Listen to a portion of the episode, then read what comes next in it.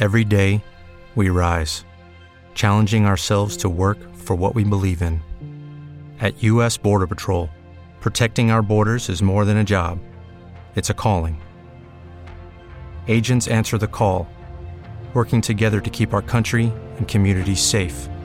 If you're ready for a new mission, join U.S. Border Patrol and go beyond. Learn more at cbp.gov/careers.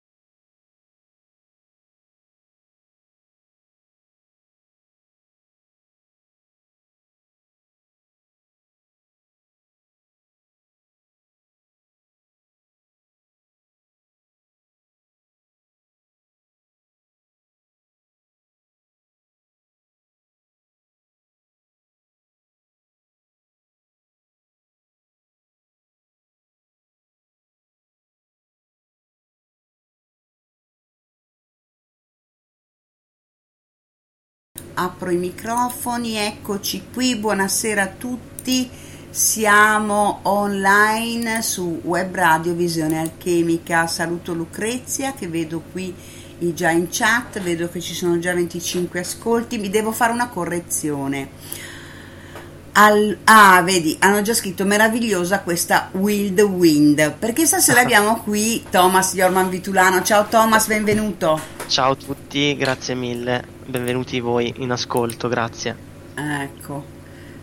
Bene, bene. Si sente bene? Sì, stavo controllando appunto l'audio. Di ancora buonasera, grazie. Buonasera, grazie. Buonasera, grazie. Davvero, grazie mille. No, vedo, no, no, io intendevo solo di buonasera e grazie era mio nei tuoi riguardi. Ah, ok. no, perché vedo i cursori. Già non sto capendo nulla. Okay. No, vai tranquillo, vedo i cursori che vanno un po' sul rosso, per cui devo abbassare. Ecco qua, abbassato. Ecco qua. Ah, ecco, ho regolato il ti volume. Posso vedere adesso volendo, se vado su Facebook ti vedo o no? No, no, no, no, no, no chiuso no, la diretta, era solo una, una sì, premessa, un'anteprima, sì. In pratica io nell'anteprima ho detto che questo brano è improvvisato, Wild Wind, Vento Selvaggio, invece questa è proprio una composizione che va poi a, a comporre tra i tanti brani il CD di Thomas, vero Thomas? Vero Thomas, sì.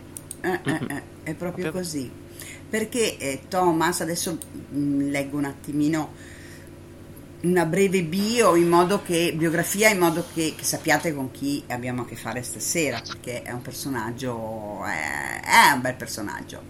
Allora Thomas è un esoterista studioso e praticante di alchimia trasformativa e scienza iniziatica musicista-compositore, si occupa di divulgare le conoscenze magico-alchemiche della tradizione esoterica occidentale e i principi della scienza iniziatica che stanno alla base del cammino di reintegrazione, che portano alla trasformazione degli individui e alla loro relativa realizzazione spirituale nella vita.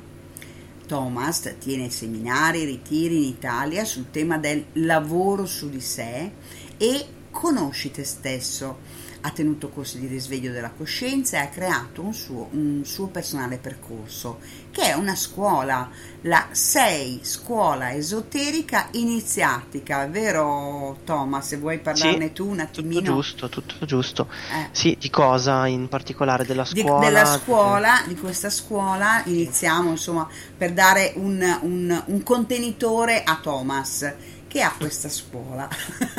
Contenitore a Thomas. Anche no, tipo diventa una un, collocazione un fisica.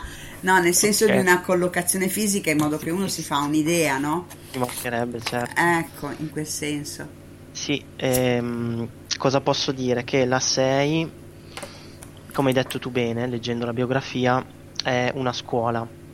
Adesso dovrei spiegarvi cosa intendo con scuola. Mm, non intendo niente che non sia ciò che quella parola voglia dire in verità, perché quella parola ha una sua etimologia antica, quindi un suo significato vero e non uh, supposto da, da noi. E, um, e, il significato di scuola è molto profondo e molto anche eh, ribaltato rispetto a quello che abbiamo in testa noi. Vabbè, mm. comunque sia, dopo ve lo spiego velocemente. È una sì. scuola, cioè è un luogo ehm, in cui si fanno degli incontri. Okay, eh, okay. La, ehm, la, la, traccia, la matrice è esoterica, quindi eh, si intende tutto ciò che è natura, natura interna dell'essere umano, delle cose, dell'universo, della realtà, perché esoterico vuol dire questo, non ha niente a che fare con, eh, che ne so, il diavolo, cose strane. Cose nascoste, misteri. Esatto. Eh. Sì eh, ma vuol dire semplicemente interiorità, natura interiore. E dato che secondo me, secondo la visione alchemica appunto, iniziatica ed esoterica, tutto eh, inizia con ciò che arriva da dentro, perché tutto esce eh, dopo che è stato formato interiormente dentro. Proviamo a pensare a un bambino che si forma nella pancia di una donna mm. e poi viene partorito. Esiste ancora prima di manifestarsi, ma non è visibile. Certo. Perciò si può dire che il bambino è, in quel momento vive una vita esoterica, cioè una vita interna, interiore. E mh, mm, la scuola fonda la sua visione proprio su questa eh, su questo principio che secondo me è appunto un principio, cioè viene prima di tutti gli altri. E iniziatica, così finisco di dargli una connotazione, sì. è perché eh, mettendo in pratica, e solo mettendo in pratica, non semplicemente venendo a, ad ascoltare le cose che lì vengono dette, ma praticando queste cose, è possibile, perché io non assicuro niente a nessuno, che vengano ricevute quelle che si chiamano iniziazioni, che non sono cose che do io, mm-hmm. perché io le iniziazioni le, eh, le ho conosciute secondo quest'ottica qua, cioè le iniziazioni non sono un prodotto che ti dà qualcuno. Secondo me, e secondo mh, mm, riporto anche la filosofia iniziatica, l'iniziazione appunto è un, uh, un salto della tua coscienza, non è un attestato che ti dà qualcuno perché paghi o non è mm, eh, un rituale che ti fa qualche sciamano, okay. è eh, un merito tuo tramite i tuoi sforzi, il tuo lavoro per alchemizzare la tua natura inferiore. Ecco, fatto questo è possibile che si ricevino, metto sempre il condizionale, quelle che si chiamano iniziazioni, che non sono nient'altro che delle esperienze sì. ehm, percepite come tali dalla personalità, ma in realtà sono delle eh, espansioni di coscienza certo. che si vivono mh, nei mondi interni, quindi nei mondi esoterici. Che cosa può rimanere in noi di un'iniziazione? Innanzitutto lo stato di coscienza che cambia, muta. Mm. E eh, a livello della personalità, quindi mi sto riferendo alla mente, alle emozioni, può rimanere una, un ricordo di un'esperienza che è simile a quella di un sogno.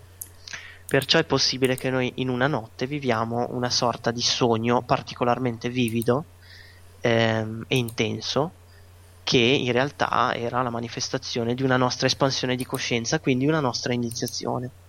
Per quello l'ho chiamata così, perché tutte le conoscenze esoteriche in realtà, se praticate, possono portare alla eh, salita dei gradini della, della, coscienza. Ogni gradino per me è un'iniziazione. Quindi certo. non, do, non, le do io le iniziazioni, sono delle esperienze che ognuno, quando è pronto, vive, eh, vive dentro di sé e le può ricordare sotto forma di sogni. Mm. Certo. Bella come cosa, per cui diciamo che l'evoluzione, eh, cioè il lavoro su di sé porta a un'evoluzione e per cui ci sarà interiormente un'iniziazione, giusto? Sì, sì, io ci tengo a dire una cosa, che le iniziazioni in realtà le abbiamo già ricevute diverse, ognuno mm. di noi, specialmente persone che si interessano a queste tematiche, non sono eh, scevri da aver ricevuto iniziazioni, il fatto è che non le ricordiamo. Mm. Arriviamo a ricordarle quando abbiamo raggiunto, un, non so dirti, un certo livello di coscienza per cui la nostra personalità, perché è lei che ricorda le cose, ehm, e mi sto riferendo alla mente, sì. la nostra personalità è talmente in sintonia con l'anima da poter registrare eh, le espansioni di coscienza e quindi le esperienze, tra virgolette, eh, che ehm, appunto vive l'anima, vive il sé. Ecco, per cui c'è un vissuto consapevole che ci dà, esatto. ci, ecco, che esatto. ci, ci dice ok ho avuto questa, questa iniziazione. Sì, ma prima, eh, come ho, ho, spiegato poco fa, le iniziazioni non è detto che uno non le ha prese solo perché non se le ricorda, assolutamente. Certo, no, no, sono, sono insite comunque nell'essere Brava, umano. Sì. Uh-huh. Sì, anche perché eh, divengono consapevoli veramente ad un livello mh, abbastanza, eh, potrei dirti, espanso di coscienza, cioè quasi solo um, a un passo, sto esagerando adesso eh, mm. con quello che sto per dire, però quasi a un passo dall'illuminazione ci rendiamo consapevoli di aver ricevuto le iniziazioni, capisci? Certo. Prima avvengono senza che la personalità se ne renda conto che è mm. meglio in certi casi. esatto, esatto. C'è sempre un perché dietro i fenomeni. Eh? Eh, esatto, perché sennò poi uno si gasa, detta così volgarmente, diciamo, no? Eh sì. Vedo che è arrivata anche Elisa, benvenuta Elisa, ormai siamo già in, in 47 persone in ascolto eh?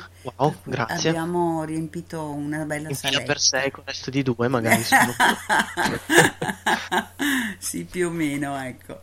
Te piacciono i numeri? Ciao, ti sbarello di queste cose, vero? e eh beh, insomma, sai. 40... Eh? 44 più 3 in questo caso, perché ormai sono Dimmi 47. tu, di te, dobbiamo parlare mh, di qualcosa in particolare. Allora, ecco, io leggo quello che la traccia che tu gentilmente mi hai mandato. Allora, io prima di tutto vi dico anche una cosa, che eh, Jorman, adesso io questa cosa l'ho già messa sul... No, non l'ho messa. Allora, un attimo solo che pre- perché io sto anche mentre tu parli, io condivido no? Certo, questa certo. diretta per cui Immagino che fai Eh. quattro cose assieme come Eh, tutte le braviss- donne. bravissimo, sì, perché noi abbiamo, qua- voi- noi abbiamo quattro neuroni e allora... Pensa chi ne ha uno. Eh, Ma- eh, lo ma so. Di solito ne hanno uno. Sì, ne, ne conosco diversi che se fanno una cosa non riescono a farne un'altra. Ciao Malia, benvenuta. Allora, mi, si so- mi sono arrotolata il Devo capo. dire una cosa, posso? Dimmi, no, no, no, liberamente. Che Sai, io nominato il sono mio secondo nome, che io è da poco che lo sto. mh, che lo scrivo insomma nei profili. Sì, Eh, ci tengo a dire che non è un nome inventato, un nome d'arte, un nome iniziatico, che ne so Mm. io, è il mio nome di battesimo, sono i miei due nomi di battesimo, quindi non sono nomi mh, ma io l'avevo intuito che erano i tuoi nomi di sono battesimo, anche se però non... generalmente, Eh, generalmente mi viene chiesto ma è il tuo nome iniziatico, Ah. il tuo nome Pe- Samiasi? che- pensa che io ho pensato, ti dico proprio papale papale quello che ho pensato, che Sì. tu avessi dei genitori emiliani e so che gli emiliani tendono a dare dei nomi particolari ai figli. Ne ho conosciuto, ho diverso- conosciuto diversi emiliani e avevano dei, non so, per esempio mi ricordo un certo Rubens, no? Sì. Avevano chiamato Rubens. E, e per cui ho pensato che tu avessi genitori emiliani. No, No, genitori emiliani, però ho i suoceri emiliani, se ti può piacere Ah, come ecco. informazione. Sì, E non mi hanno battezzato loro. Non quindi- ti hanno bat- Ecco, questi No. nomi come, come mai te li hanno dati? Perché piacevano i tuoi Eh. o perché hanno delle radici straniere o di altro No, tipo? i miei genitori non hanno radici straniere, almeno nella, nella genealogia. Poi in realtà, sai, il DNA è molto strano, volendo beh. analizzare è molto strano. Certo. Però eh, no, sono italiani entrambi. Ehm, Thomas è stato, in realtà era il secondo nome, Mm? avevano- volevano chiamarmi al- con altri nomi, ma alla fine poi mia madre ha scelto questa, questa forza, questo nome, che per lei aveva una forza particolare. Il secondo è un mistero perché in realtà volevano darmi il nome di un chitarrista dei, se non sbaglio, Jefferson, Ah, ah, una cosa ecco.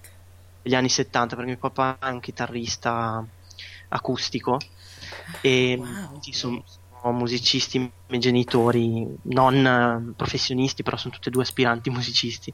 Ah. E, e quando sono nato io, eh, probabilmente gli piaceva questo chitarrista mio padre, solo che in realtà hanno, come noti, perché mi pare si chiami in un'altra maniera completamente, hanno forgiato questo nome nuovo Mhm. eh, ispirazione da, da quel musicista lì, tutto qua.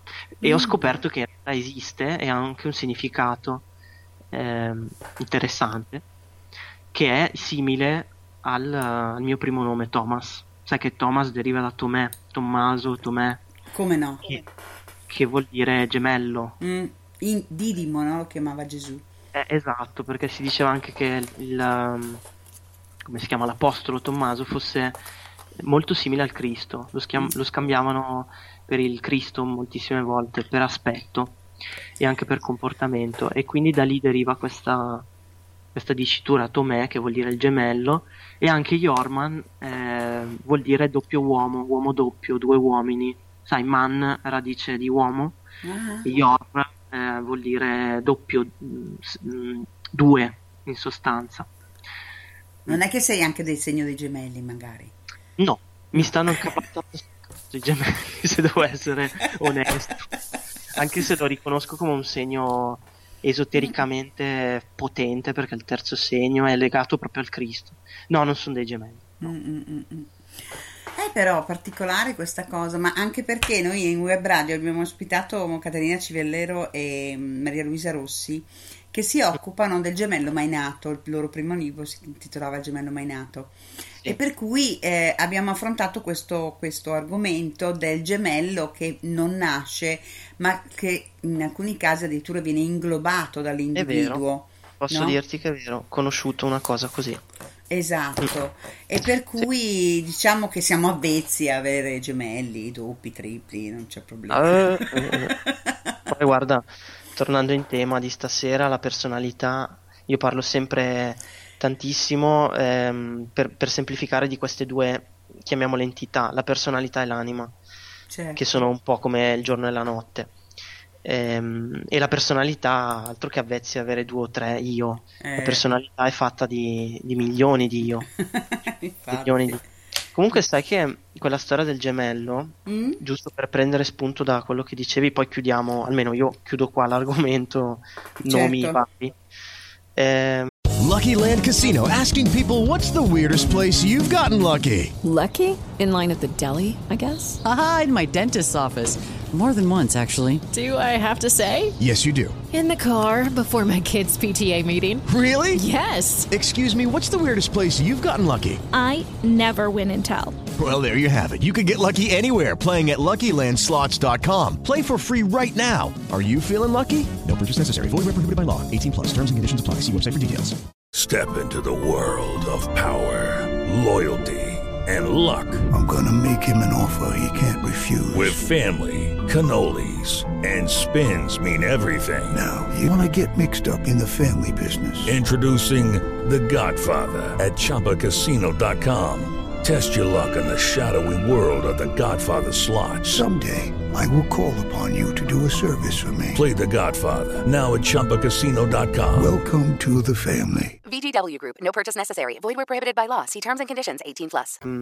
anni fa mh, conoscevo perché or- oramai è morto, è stata una delle mie guide, potrei chiamarla, per un periodo di tempo, quando ero piccolino, molto piccolino, Mhm. dai 9 ai mh, 18 anni. Mm? Ehm, un, un mio amico che era uno sciamano, anche uno scrittore italiano, Mm? e lui nacque con eh, un grosso, grosso neo, una cosa anche un po' schifosa da raccontare, però un grosso neo quasi capelluto Sì. nell'inguine e non si capacitavano di che, che cacchio di neo fosse. Mm. Alla fine hanno scoperto dopo un po' di anni che eh, fu il- la calotta cranica, cioè il, il cuoio capelluto Del suo del gemello. suo gemello che, si- che lui aveva inglobato per maggiore forza fisica Mm. e sicuramente anche energetica e gli era rimasta praticamente lo scalpo nell'inguine.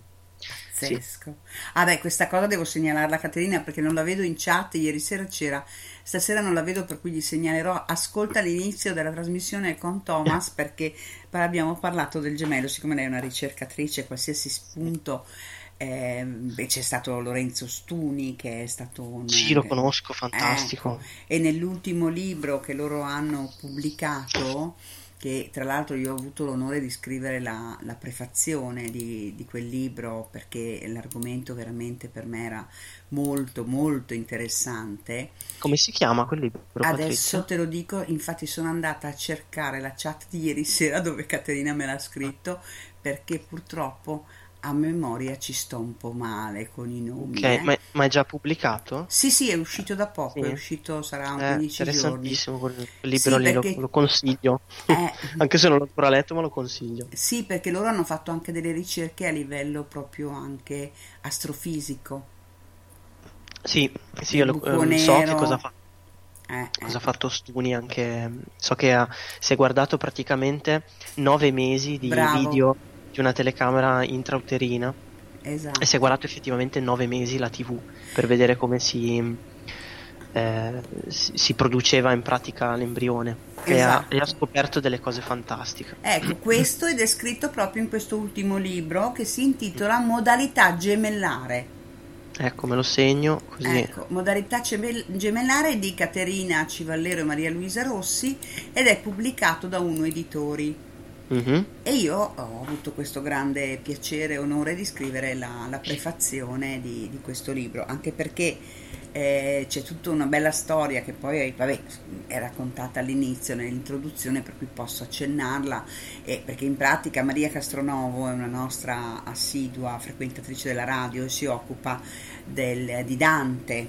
eh, Mm, Pitagorismo certo. di Dante e facciamo diverse trasmissioni in proposito ed è stata lei a segnalarmi questa notizia su ehm, costumi, per cui io l'ho subito riportata a Caterina, poi Caterina si è messa da- in contatto con Maria Castronovo, per cui ecco c'è stata questa interazione, no?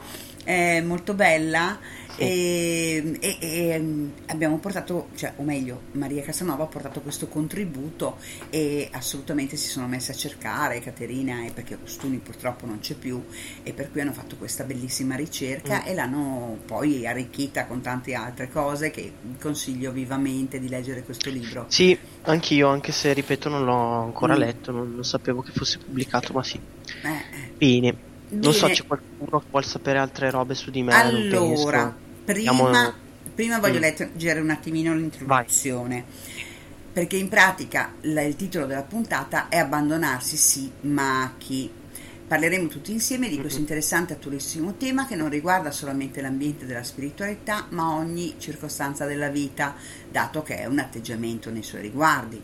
Gli argomenti che prevediamo di trattare sono il rapporto di coppia, il rapporto con Dio e spiritualità, rapporto e comunicazione con i mondi invisibili, lavoro su se stessi, risveglio della coscienza, amore divino e umano. E poi io che ho incollato il tutto nella chat trovate anche tutti i riferimenti di Facebook e di YouTube dove ci sono dei video interessantissimi di eh, Thomas e vi consiglio vivamente di vederli logicamente dopo la web radio.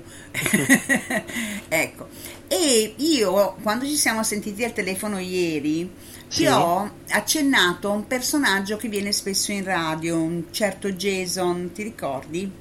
No, mi Jason? Sì, No. che lavora in una comunità di, di bambini ed è psicologo. Sì, sì, e ti dicevo sì. che se c'è Toma, se c'è mm, Jason, eh, vedrai che le domande arrivano. Sì, e, di fatti, e di fatti lui ha già scritto.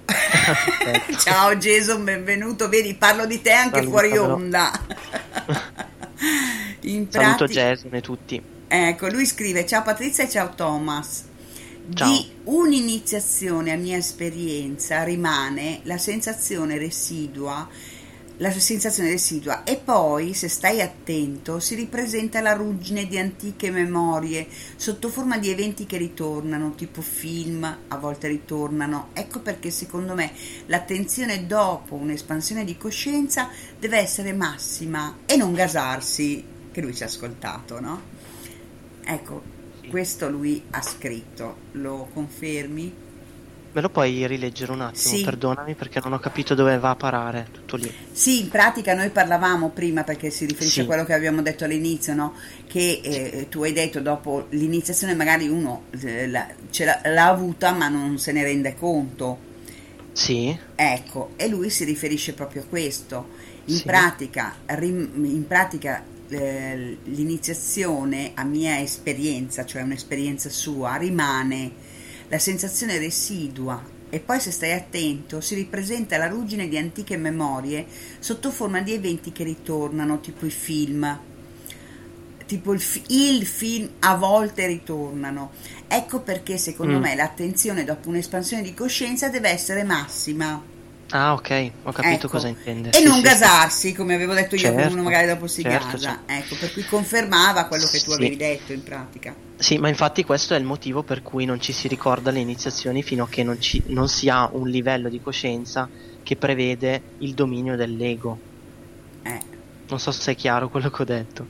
Quando uno ricorda un- un'iniziazione, Sì. mi, segui, mi senti? sì, tranquillo. Ok, quando uno eh, ricorda un'inizi- un'iniziazione ha, proprio perché la ricorda, un livello di coscienza tale per cui gli ego esistono sempre, Mm. ma non hanno più un, um, un dominio su di lui, anzi è lui a dominarli, perciò quello che dice Jason eh, non può accadere, per il semplice fatto che dal momento che uno veramente ricorda una vera iniziazione, avrà la forza eh, di tenere a bada il fatto che poi se la possa tirare, ecco questo è il discorso, Che possa casarsi. possa gasarsi, sì. Mm.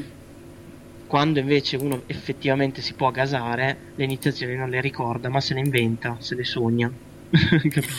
Ho capito. Sì, Invece sì, quando sì. uno le riceve veramente ha un livello di umiltà per cui ehm, sì, lo può raccontare a qualche amico fidato, a qualche persona estremamente aperta in sintonia, ma sicuramente non va in giro a fregiarsi Certo. ricevuto l'iniziazione questa notte sono diventato eh, la parte più bella di me. Ecco, queste cose non accadono. Mm, mm, mm. E se accadono vuol dire che questa persona si è fatto un film, ha vissuto un'esperienza che non è ehm, iniziatica in quanto appartenente alle sfere animiche, ma è astrale, Ah, quindi ecco. appartenente alle sfere emozionali. E ce ne Mm. sono tante di queste esperienze, non lo nego. Tante persone scambiano l'astralità per eh, il misticismo. Ecco, si Mm. potrebbe fare una distinzione. Ehm, tutto qua.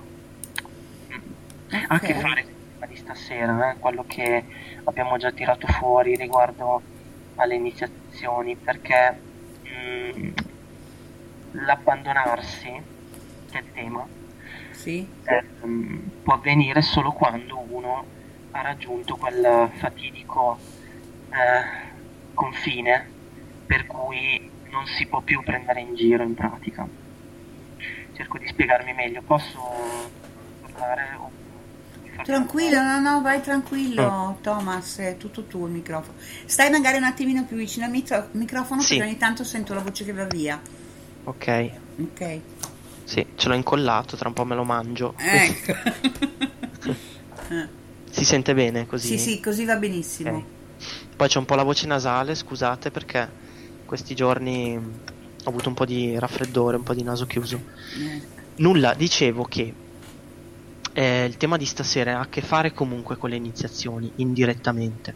Perché quando uno è pronto veramente ad abbandonarsi, ehm, ha raggiunto quel livello che descrivevo prima, per cui non può più prendersi in giro, cioè non può più credere di stare facendolo. Perché tante persone, eh, non ehm, avendo il grado di abbandono, e poi vi spiego che cosa vuol dire, cosa intendo col grado di abbandono, credono invece di, di abbandonarsi alla vita, di abbandonarsi agli spiriti, di abbandonarsi a, a ciò che arriva. In realtà non lo stanno facendo. Perché Hello, it is Ryan, and we could all use an extra bright spot in our day, couldn't we? Just to make up for things like sitting in traffic, doing the dishes, counting your steps, you know, all the mundane stuff. That is why I'm such a big fan of Chumba Casino. Chumba Casino has all your favorite social casino style games that you can play for free anytime, anywhere with daily bonuses. That should brighten your day a little. Actually, a lot. So sign up now at chumbacasino.com. That's chumbacasino.com. No purchase necessary. VGW Group. Void were prohibited by law. See terms and conditions. 18 plus. Lucky Land Casino asking people what's the weirdest place you've gotten lucky? Lucky? In line at the deli, I guess? Haha, in my dentist's office. More than once, actually. Do I have to say? Yes, you do. In the car before my kids' PTA meeting. Really? Yes. Excuse me, what's the weirdest place you've gotten lucky? I never win and tell. Well, there you have it. You can get lucky anywhere playing at LuckyLandSlots.com. Play for free right now. Are you feeling lucky? No purchase necessary. Void where prohibited by law. 18 plus. Terms and conditions apply. See website for details. per abbandonarsi, questo è il concetto fondamentale dell'articolo della serata, prevede che ci sia qualcuno. Cioè, se io mi abbandono, prima del mi abbandono, cioè io, la frase proprio, se io mi abbandono a qualcuno a qualcosa. Va via di nuovo la voce, Thomas. Va via la voce? Ecco, adesso ok. Mm. Dicevo, se io mi abbandono, eh, questa frase prevede che ci sia un qualcuno che si abbandona. Mm. e penso sia chiaro il concetto e mm, il- l'abbandono vero e proprio prevede che ci sia un'i- un'identità che si abbandona quindi un qualcuno noi diamo troppo per scontato che siamo che esistiamo che esiste qualcuno dentro di noi e che siamo già un'identità siamo già un individuo in realtà tutte eh, tutti i grandi maestri, tutte le, le scuole esoteriche portano a fare esperienza di questa verità. Quale? Due punti.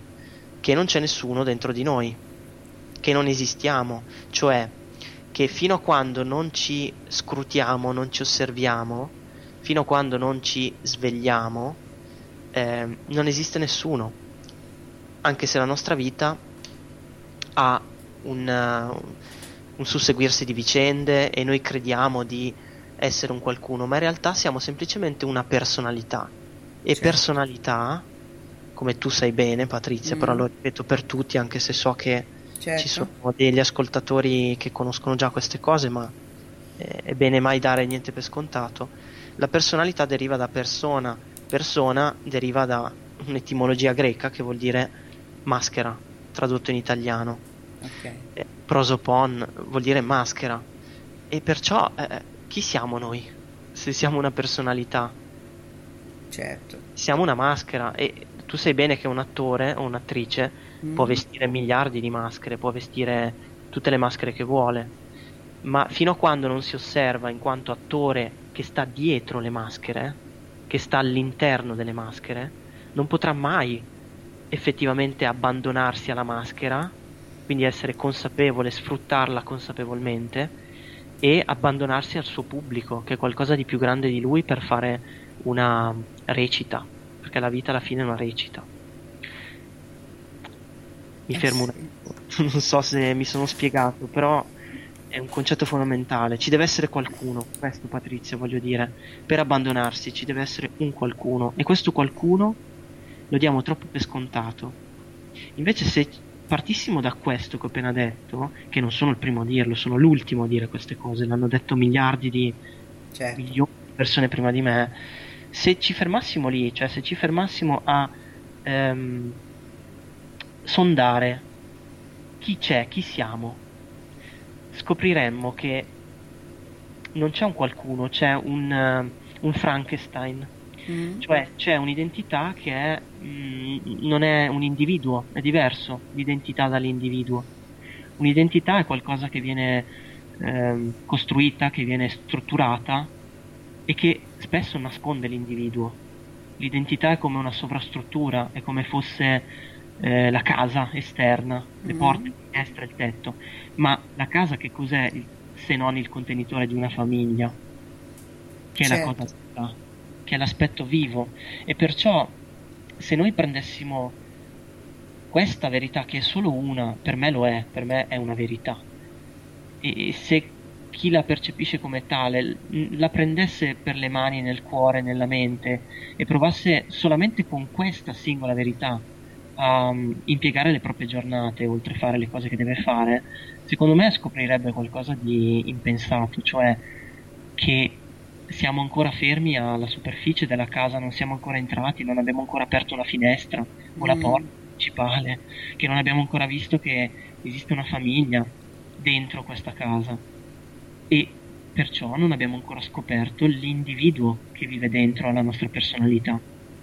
Non abbiamo ancora scoperto l'abitante che vive all'interno della nostra mente, della nostra emotività e del nostro fisico, che sono i tre aspetti della personalità.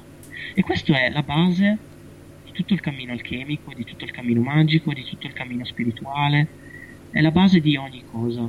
Si parte da sé.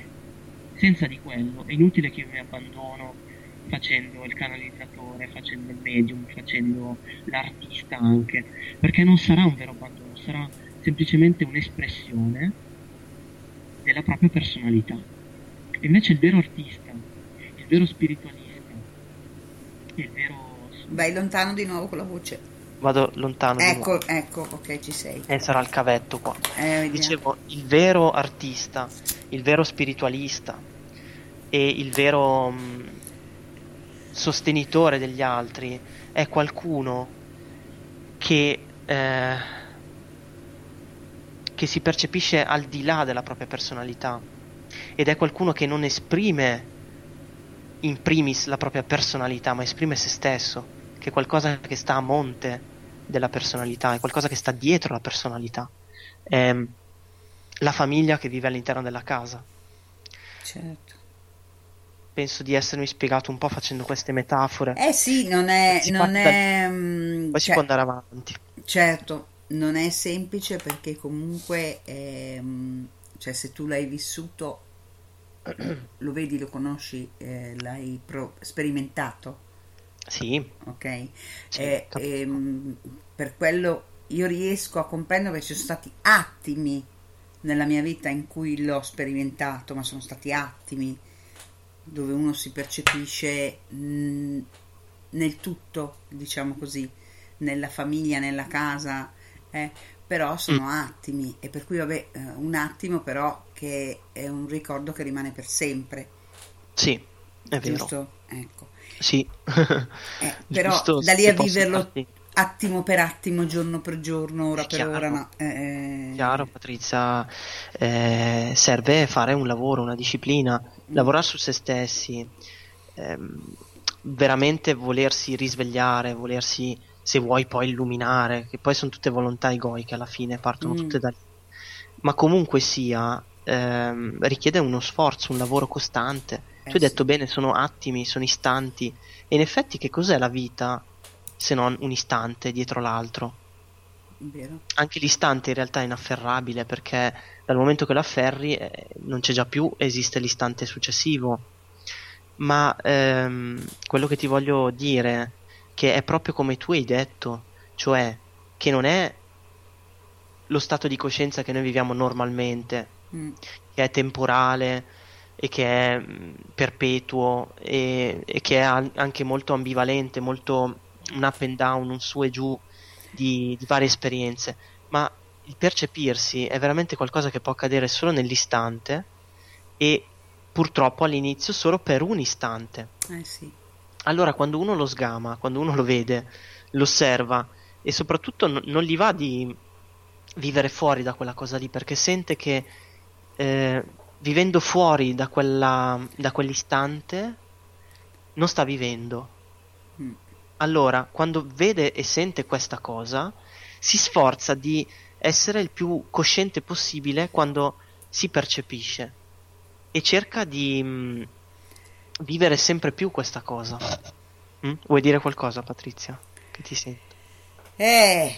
Parli, ci parli, non parli. Dimmi, eh, perché sennò io parlo, vado No, avanti. no, vai tranquillo, lascia che la mia mente parli tu. Ok.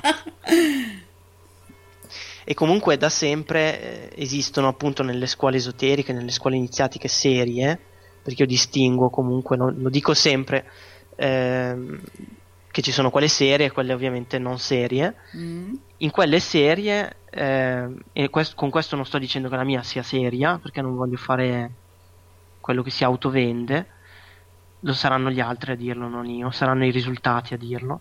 Certo. Ehm, nelle scuole esoteriche serie, dicevo, insegnano questa cosa, insegnano questa cosa attraverso degli esercizi, attraverso delle pratiche, dei piccoli metodi che sono quotidiani, che sono da inserire nella vita quotidiana. Non bisogna, mh, per fare un, um, un cammino di crescita, di sviluppo del potenziale individuale, del, del sé, ritirarsi in un monastero, andare su una montagna o andare nel deserto 40 giorni ma la nostra vita è già ehm, abbastanza perché non è là che noi troveremo qualcosa di diverso.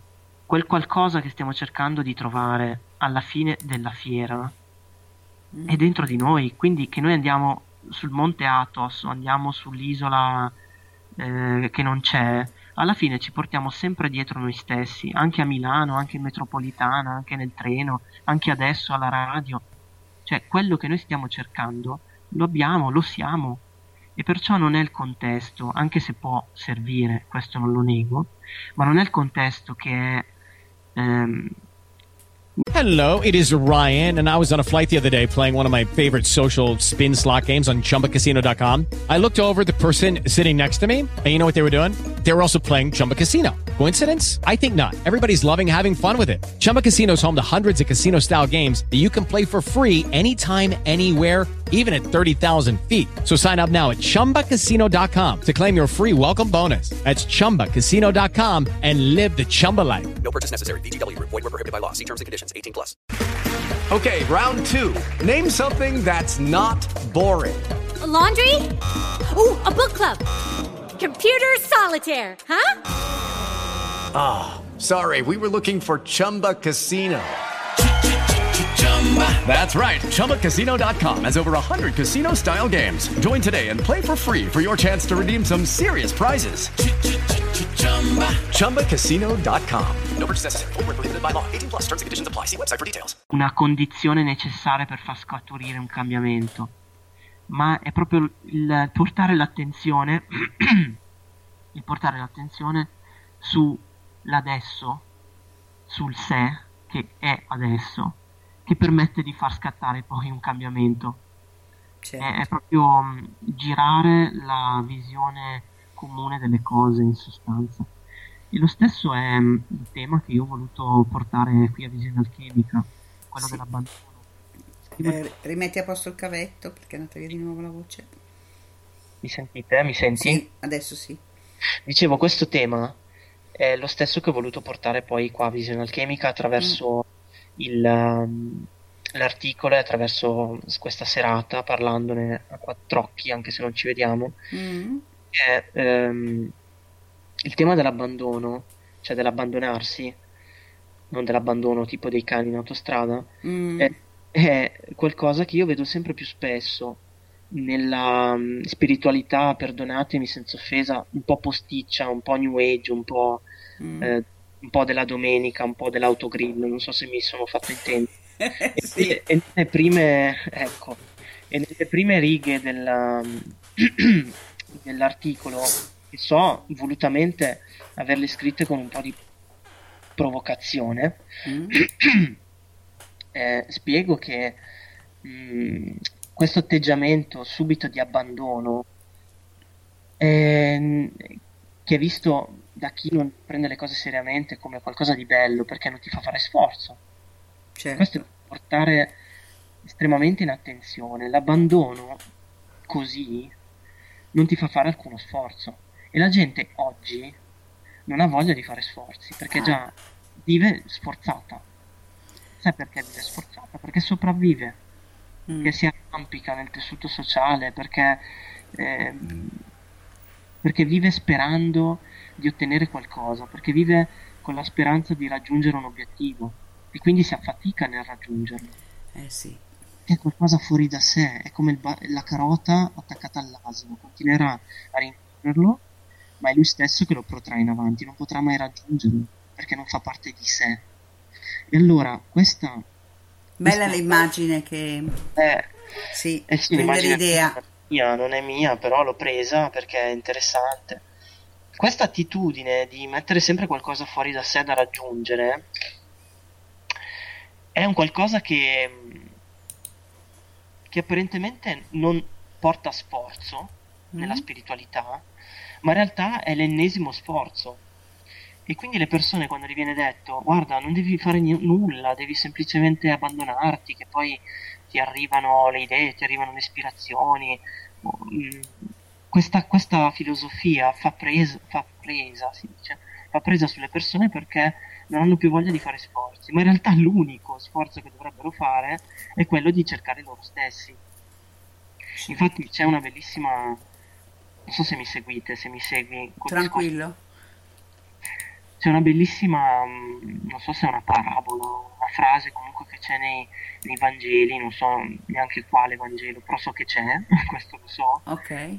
Dice, eh, tra l'altro c'è anche nelle, nella religione musulmana, se non erro, che dice, ehm, tu occupati di Dio e Dio si occu- si occuperà di te. Tu occupati, che è una frase famosissima, occupati di cercare Dio, l'unico tuo la- l'unica tua preoccupazione, che in realtà deve essere un'occupazione, è eh, pensare a Dio, cercare Dio. Tutto il resto ti verrà dato, e anche in aggiunta. Ah, sì. Invece noi facciamo l'incontrario, cioè ci occupiamo tutto il giorno eh, di tutto il resto, per l'amor di Dio, se abbiamo quello stato di coscienza è normale, non sto accusando nessuno, e di Dio non ce ne occupiamo mai. Ma è proprio quando incominciamo ad occuparci di Dio, che per me Dio vuol dire barra io, Mm. perché io non lo vedo come qualcosa di esterno, ma come qualcosa di interno, e soprattutto di non separato da ciò che io sono, non io Thomas, intendo io sono come sé.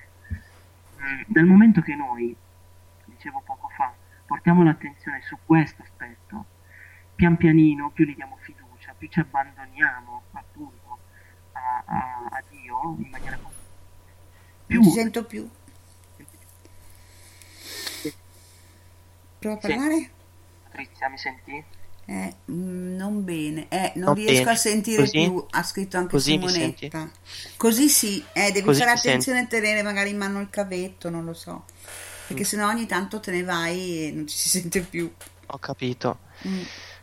Ho capito. Qua mi sentite perché ce l'ho quasi. Benissimo, in questo momento Eh, allora lo tengo, lo Ecco. tengo proprio attaccato alla bocca. Mm.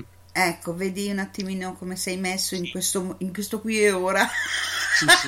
Poi quando si, quando si sbava tutto dovrò interrompermi per lavarlo perché ce l'ho in bocca praticamente. Però va bene. Se mi sentite faccio questo sforzo per voi, ci mancherebbe. Eh, Grazie. Eh. Sì, sì, siamo qua per sentirci, non per Eh, eh, fatica. Allora, ritorno su quello che stavo dicendo brevemente, che Mm. quando mm, arriva nella nostra vita, anche se non è un regalo che arriva per posta come Amazon, Mm. però quando arriva nella nostra vita questo stato di coscienza che ci porta a portare l'attenzione su ciò che noi siamo veramente, che io prima ho chiamato Dio, ho chiamato sé, che sono la stessa cosa da un Mm. punto di vista, eh, tutto il resto, nella misura in cui ci abbandoniamo a questo sé, a questo Dio, che non, che non è nient'altro che eh, ciò che noi siamo veramente, ci viene dato pian pianino. Capisci? Sì. Ecco.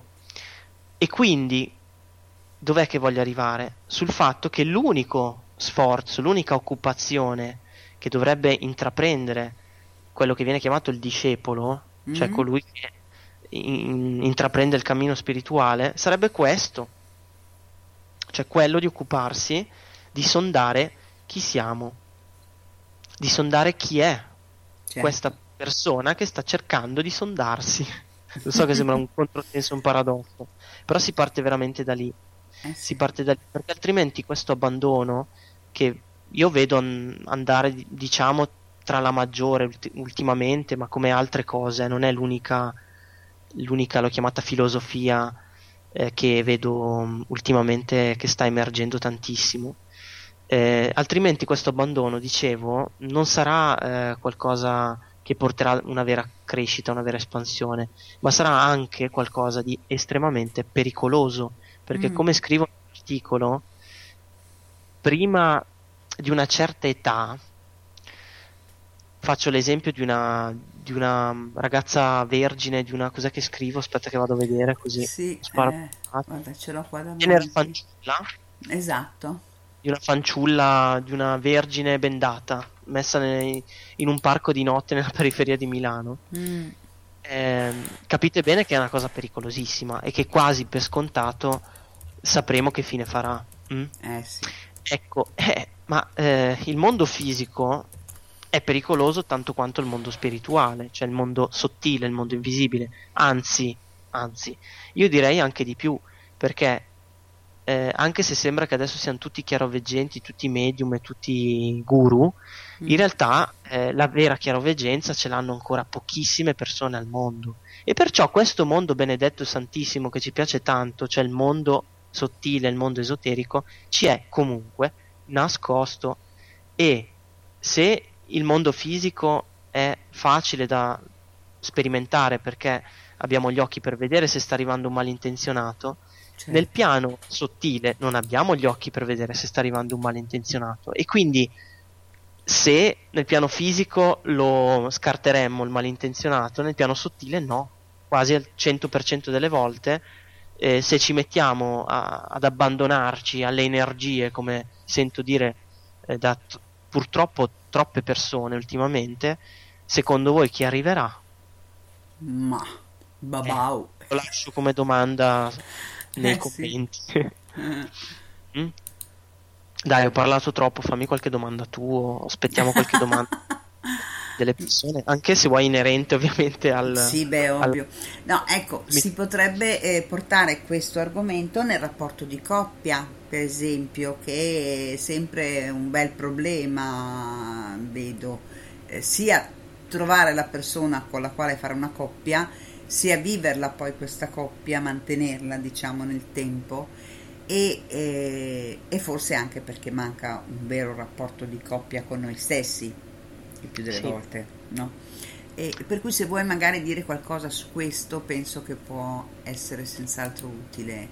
Mm, mm, mm.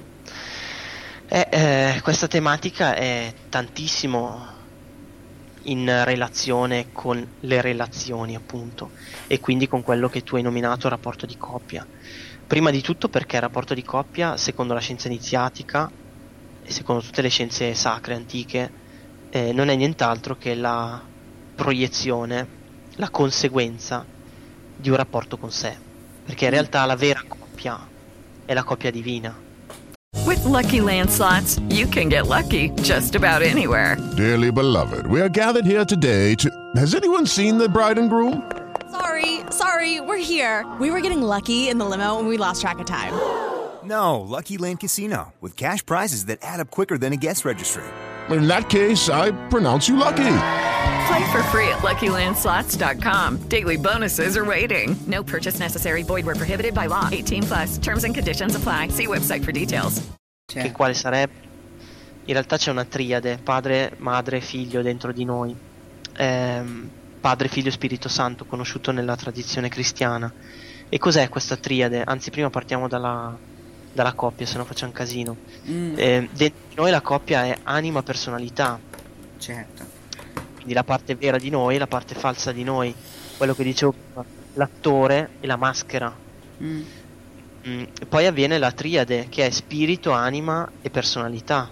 Per personalità possiamo chiamarla corpo, corpi, perché sono più di uno. E se io non, eh, non mi sposo con me dentro, non mi relaziono con me dentro, chiaramente avrò un riflesso della mia vita relazionale che eh, sarà appunto una conseguenza di questo rapporto, cioè del rapporto che io ho con me. Con me si intende con la mia anima e con il mio spirito, perché anima e spirito non sono sinonimi. Io lo ripeto sempre in, eh, nella scuola, ovviamente supportando questa affermazione da una lezione e da delle spiegazioni che ne facciano capire il significato. Ma anima e spirito sono due cose completamente diverse, è il re e la regina. Mm. E eh, il figlio sarebbe la personalità, cioè contenitore che manifesta le qualità che gli hanno passato i genitori. Ehm, ok, come idea è Sì. questa. Tutto genera il, il discorso della coppia genera dal discorso della coppia divina, della coppia interna. E- ed è ovvio che se mm, adesso qui sto andando un po' in su come discorso, poi scendo. Mm. Però è ovvio che se io non ho fatto questo tipo di lavoro, cioè ehm, il trovare, il toccare, il connettermi con la mia parte più autentica, con la mia parte più vera, con quella che chiamiamo anima, eh, è chiaro che fuori di me non è che potrò trovare una persona che corrisponderà e che rappresenterà nella mia vita questa bellissima conoscenza che ho fatto io dentro con me. Ma eh, che cosa troverò fuori?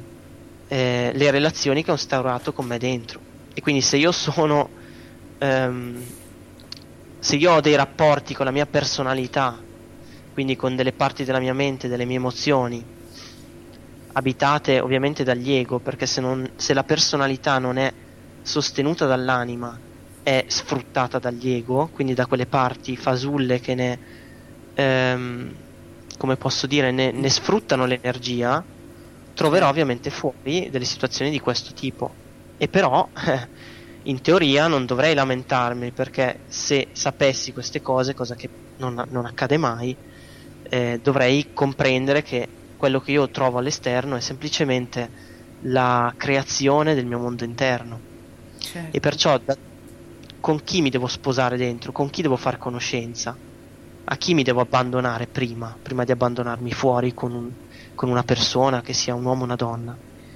Mi devo abbandonare e devo prima di tutto trovare ciò che sono, entrare in contatto col sé. Infatti nell'articolo lo spiego molto bene, almeno secondo me, eh, di come dovrebbe avvenire il passaggio, perché l'abbandono è una cosa meravigliosa, cioè l'abbandonarsi vuol dire eh, darsi, donarsi, ed è una cosa fantastica, ma prevede tutto un lavoro precedentemente, prevede tutto un discorso di ehm, conoscenza di sé, per esempio nella coppia, e lo scrivo nell'articolo pure, Mhm. come faccio a trovare una persona se non ehm, innanzitutto non mi sono conosciuto. Conosciuto cosa si intende? E parlo metaforicamente adesso.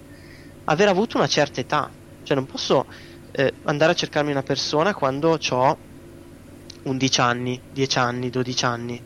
Certo. anche se l'età si è sempre più abbassata. Perché? Perché non, non, non sono ancora quasi diviso dai miei genitori, mi sento ancora unito ai miei genitori, sono ancora un bambino e quindi non sono ancora pronto per eh, individualizzarmi e per addirittura ad accoppiarmi, che è il passaggio ulteriore. Certo. E questo nel, nel piano naturale, nel piano biologico, nel piano della vita normale accade questo. Quando è che incomincio a guardarmi, tra virgolette, fuori? quando mi sono conosciuto, quando ho conosciuto un po' me stesso, quando ho superato eh, delle fasi particolari come l'adolescenza, che Certo. comunque hanno fatto sì, perché il bambino, il ragazzo o la ragazza adolescente ha dei problemi forti in adolescenza solitamente, cioè ha dei forti scontri, perché incomincia eh, per una questione energetica e fisiologica a eh, scostarsi dai genitori e questo è una crisi, è un momento critico che tutti, anche le persone mh, più pacifiche, le persone allevate in maniera migliore hanno vissuto perché è prevedibile, fa parte della natura, è un processo naturale e soprattutto eh, utile al- ai fini della coscienza. Se io non muoio alla mia identità di fanciullo, non posso sorgere e rinascere alla mia identità di adulto. Questa è una, una legge naturale. E i momenti di morte sono appunto quei momenti critici dove, per esempio, in adolescenza eh, il ragazzino eh, sclera e comincia a rifiutarsi ehm, rispetto a tutto quello che prima accettava dei genitori. Comincia a ribellarsi, perché comincia a ribellarsi? Perché anche se sposa le stesse cose che dicono i suoi genitori, lui per sanità psicologica, e lo ripeto, è una cosa sana, Mm. deve fare il bastian contrari, cioè deve opporsi alla volontà dei genitori. Questa è una ehm, è un meccanismo inconscio psicologico che ci permette di ehm, costruirci, di identificarci, di costruire una nostra identità, di costruire una nostra individualità per poi donarla al mondo. Ecco, questo che ti ho appena descritto, che è una cosa prettamente, eh, come posso definirla, biologica, non ha nulla a che fare, anche se in realtà ce l'ha. Ti sei allontanato di nuovo col microfono? Sì, senti? Sì, Mi va bene. Dicevo, questa cosa che ho appena descritto, che non ha nulla a che fare, anche se in realtà ce l'ha, dicevo, con eh, l'aspetto spirituale, mm, è esattamente quello che poi accade eh, nel rapporto di coppia. Perché fino a quando io... Sì, è più attaccato di così. Eh. Mi, mi senti Patrizia? Sì, benissimo adesso. Benissimo. Dic- fino a quando io non conosco me stesso, non posso, non posso effettivamente abbandonarmi a nessuno, perché cosa dono? E questo è il Sì. concetto. Che cosa dono se non sono? Prevede, l'abbandono prevede che ci sia qualcuno che si dà. Ma se io non sono, perché vivo ancora eh, con la mia identità di coscienza perso nella personalità, appunto, e quindi in tutte le sfaccettature egoiche, che cosa donerò al mondo? Chi, da- chi donerò? Donerò una maschera. E allora cosa troverò? Qualcuno che la abita. Cioè non sarò padrone di me stesso. E quindi troverò qualcuno che necessariamente domina me stesso. Cioè, non è detto che io trovo qualcuno che mi ehm, sottomette, ma troverò qualcuno per cui non ehm, mi sentirò ehm, il potere nelle mie mani. Cioè sarò dipendente da quello che pensa quel qualcuno, da quello che fa quel qualcuno nei miei confronti. E questo purtroppo è la triste, e lo ribadisco, è la triste situazione di- delle persone comuni, quindi della stragrande maggioranza Maggioranza. eh. cose che ho vissuto anch'io e ancora in certi frangenti vivo ancora sul rapporto di coppia perché eh, si parte da lì infatti non c'è nulla di male io non sto giudicando queste cose che sto descrivendo ma sto assolutamente ehm, descrivendo appunto un fenomeno oggettivo che fa parte tra l'altro di un percorso evolutivo di crescita. Si parte proprio da lì. E mh, come quindi posso concludere questo discorso sulla coppia? Che ehm, prima di tutto bisogna comprendere che, in pratica mi ripeto, che mh, non posso eh, effettivamente trovare quel, quel compagno che mi abbraccerà, che mi amerà veramente, fino a che eh, non sono diventato cosciente di me stesso. Infatti portavo l'attenzione sull'adolescente. L'adolescente vive quella crisi, ma attraverso quella crisi capisce che gusti ha. Mm. E quindi può girare nel mondo e dire guarda mi piacciono quelle bionde, quelle con le tette grosse, quelle con le tette piccole, quelle eh, straniere o quelle mh, artistiche. Io adesso da, da maschio parlo ovviamente Certo, delle donne. Ehm, cioè so che cosa voglio, tra virgolette, poi magari mi innamoro di tutt'altro perché la cosa divertente è che non finiamo mai di conoscerci, noi pensiamo di conoscere noi stessi fino a un certo punto, ma in realtà eh, conosciamo appunto solo una certa parte di noi, solo la parte tutto l'inconscio non lo conosciamo, perciò è possibile che noi pensiamo che With Lucky Land slots, you can get lucky just about anywhere. Dearly beloved, we are gathered here today to. Has anyone seen the bride and groom? Sorry, sorry, we're here. We were getting lucky in the limo and we lost track of time. No, Lucky Land Casino, with cash prizes that add up quicker than a guest registry. In that case, I pronounce you lucky. Play for free at LuckyLandSlots.com. Daily bonuses are waiting. No purchase necessary. Void where prohibited by law. 18 plus. Terms and conditions apply. See website for details. With Lucky Land Slots, you can get lucky just about anywhere. This is your captain speaking. Uh, we've got clear runway and the weather's fine, but we're just going to circle up here a while and uh, get lucky. No, no, nothing like that. It's just these cash prizes add up quick. So I suggest you sit back, keep your tray table upright, and start getting lucky. Play for free at LuckyLandSlots.com. Are you feeling lucky? No purchase necessary. Void where prohibited by law. 18 plus. Terms and conditions apply. See website for details. la nostra donna ideale abbia, o uomo ideale abbia i capelli rossi e gli occhi verdi, in verità noi ci innamoriamo. Avevi la voce. Non ti sento più. Mi sentite? Mi senti, Patrizia? Ancora male. Male? Io Adesso fatto nulla. benissimo. Benissimo. Mm. Dicevo che ehm, con l'esempio che ho fatto prima è possibile che un adolescente lui dica ok adesso io so che mi piacciono quelle così, quelle cosò e va nel mondo a cercarsi il suo partner o comunque quando incontra le persone le valuta in base a, que- a questa conoscenza che ha fatto di sé. Ma in verità cosa succede? Che io non finisco mai di conoscermi perché solitamente ciò che conosco è una parte cosciente di me e la parte cosciente di me solita è veramente una minima parte di quello che io sono. Di solito siamo a un 5%, se vogliamo metterla in percentuali. Certo. Ciò cosa succede? Mhm. Finisco questa cosa. Che Sì. magari io di eh, essere di avere certi gusti e mi trovo ad innamorarmi di una persona completamente opposta, che però corrisponde a quello che io ho nel mio 100% dell'essere, perché la realtà risponde non al 5% della tua volontà conscia, ma a tutto te stesso. E quindi se dentro di me io ho eh, degli aspetti, sicuramente troverò fuori di me la rappresentazione di quegli aspetti e spesso la realtà ci porta appunto quegli aspetti che noi ignoriamo. Eh. Mm. Dimmi. No, mm, appunto stavo riflettendo che magari una coppia che, che si sposa giovane o che comunque va a convivere, perché non è detto che poi uno per forza debba sposarsi, e poi e dopo un tot tempo si rende conto che non vanno d'accordo, non sono in sintonia, ma serenamente, senza andare nelle tragedie. eh.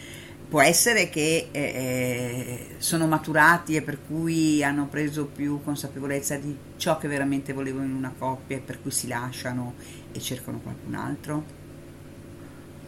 Beh, eh, perché no? Quello che dici certamente che sì. Certamente che sì. Io ti dico una cosa e dico a tutti quelli che ci stanno ascoltando una cosa molto forte Mm. che mi fu detta dalla mia maestra e, e che io mm, ho valutato e anche se vo- volete sperimentato. Eh, mi disse che potenzialmente, quindi non praticamente, potenzialmente, qualsiasi persona andrebbe bene. Mm. Potenzialmente qualsiasi persona andrebbe bene, cioè chi è che eh, cambia il partner? Eh, non è di sicuro l'anima, non è di sicuro una volontà dell'anima, anche se dietro c'è sempre lei. Ma sono le parti eroiche nostre che non resistono alla destrutturazione che mm, gli viene come effetto di stare con qualcuno che appunto fa uscire queste parti egoiche.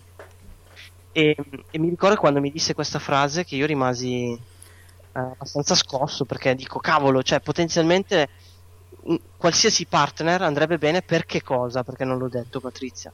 Mm. Per eh, cristificarsi, cioè per fare tutto quel lavoro che prescinde da- dalla religione, non sto parlando di Cristo anche se l'ho ho nominato adesso, praticamente Sì. l'ho nominato eh, sotto un termine religioso, ma da un punto di vista coscienziale, perché per me, e chi mi conosce lo sa, il Cristo è ehm, uno stato di coscienza, è lo Sì. stato di coscienza più elevato, o meglio quello che collima con eh, il maestro, quindi con la totale conoscenza di sé. E, mm, e lei mi disse: Guarda, che per raggiungere il Cristo potenzialmente vanno bene tutte, tutte le, mm, tutti i partner. mm? Cioè, il partner che hai va bene, non è necessario che tu lo cambi.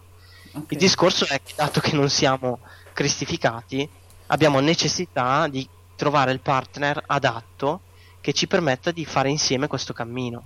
Mm. Ecco, il trovare la famosa anima gemella prevede appunto che, eh, perché per me esistono, per me ci sono, eh, ci sono queste, mh, queste anime, eh, queste persone, che poi sono persone, Mm. che ehm, sono tra virgolette consacrate a noi, cioè eh, si sono incarnate, come noi per loro, per ehm, tornare insieme eh, al Padre, tornare insieme all'Uno, ricongiungersi mano per mano, fare il cammino spirituale mano per mano. E non si può non incontrare, cioè non si può incontrare questa quest'anima gemella fino a che non si è deciso effettivamente di intraprendere questo percorso.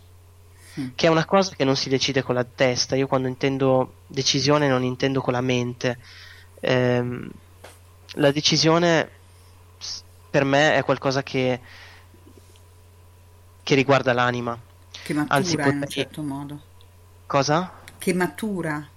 Sì, potrei dirti un passaggio ulteriore, un po' più profondo. Io distingo tra scelte e decisioni. E sono poi anche gli insegnamenti che passo nella scuola. Le scelte, per me, le compie l'anima. Spesso le compie anche prima di incarnarsi, cioè prim- prima di vestirsi, prima di prendere l'abito della carne. Sì. E quelle scelte rimangono sempre scalfite dentro nel nostro cuore, dentro nel nostro sé più profondo. E, mm, il cammino terreno è una prova, secondo la mia ottica, per vedere quanto siamo in grado di vivere secondo le nostre scelte. Ora, per vivere secondo le nostre scelte, Riavvicini al microfono. è vicinissimo. Ecco, ok, adesso va bene. Sì. Ok. Dicevo, per vivere le nostre scelte è necessario che la nostra personalità, quindi quello che noi crediamo di essere, la nostra mente, le nostre emozioni, il nostro corpo, decidano di seguire le nostre scelte. Cioè, fino a che non decido di seguire la mia anima, che sa che cosa è bene per me, io non potrò effettivamente mh, vivere le mie scelte, quindi quello che viene chiamato mh, anche comunemente il mio destino. E da lì che deriva poi anche la sofferenza, quella sofferenza mh, esistenziale che sono sicuro che tutti, tutte le persone che sono adesso connesse, compreso me, te, hanno vissuto.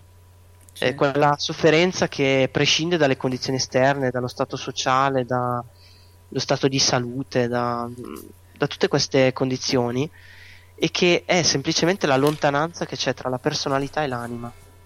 Sono d'accordo. È- Ecco, con questo io non voglio dire che quando uno decide di seguire le proprie scelte ha una vita facile, assolutamente no. Eh, però ehm, vivrà la vita in quello che è il tema di oggi, in un abbandono, in una fiducia, sapendo che quello che sta compiendo, anche se magari non si, eh, come si può dire, manifesterà mai, però è la via giusta, o si manifesterà chissà quando, però è la via giusta. E questa forza, che è una coerenza, cioè una sincronia tra personalità e anima, cioè il fatto che io ho deciso di seguire le mie scelte, porta veramente una pace, un abbandono. Questo è il senso più elevato dell'abbandono, secondo me. Il, l'abbandonarsi alle scelte che, hanno, che ha fatto eh, il nostro sé più profondo. È il famoso Pantarei.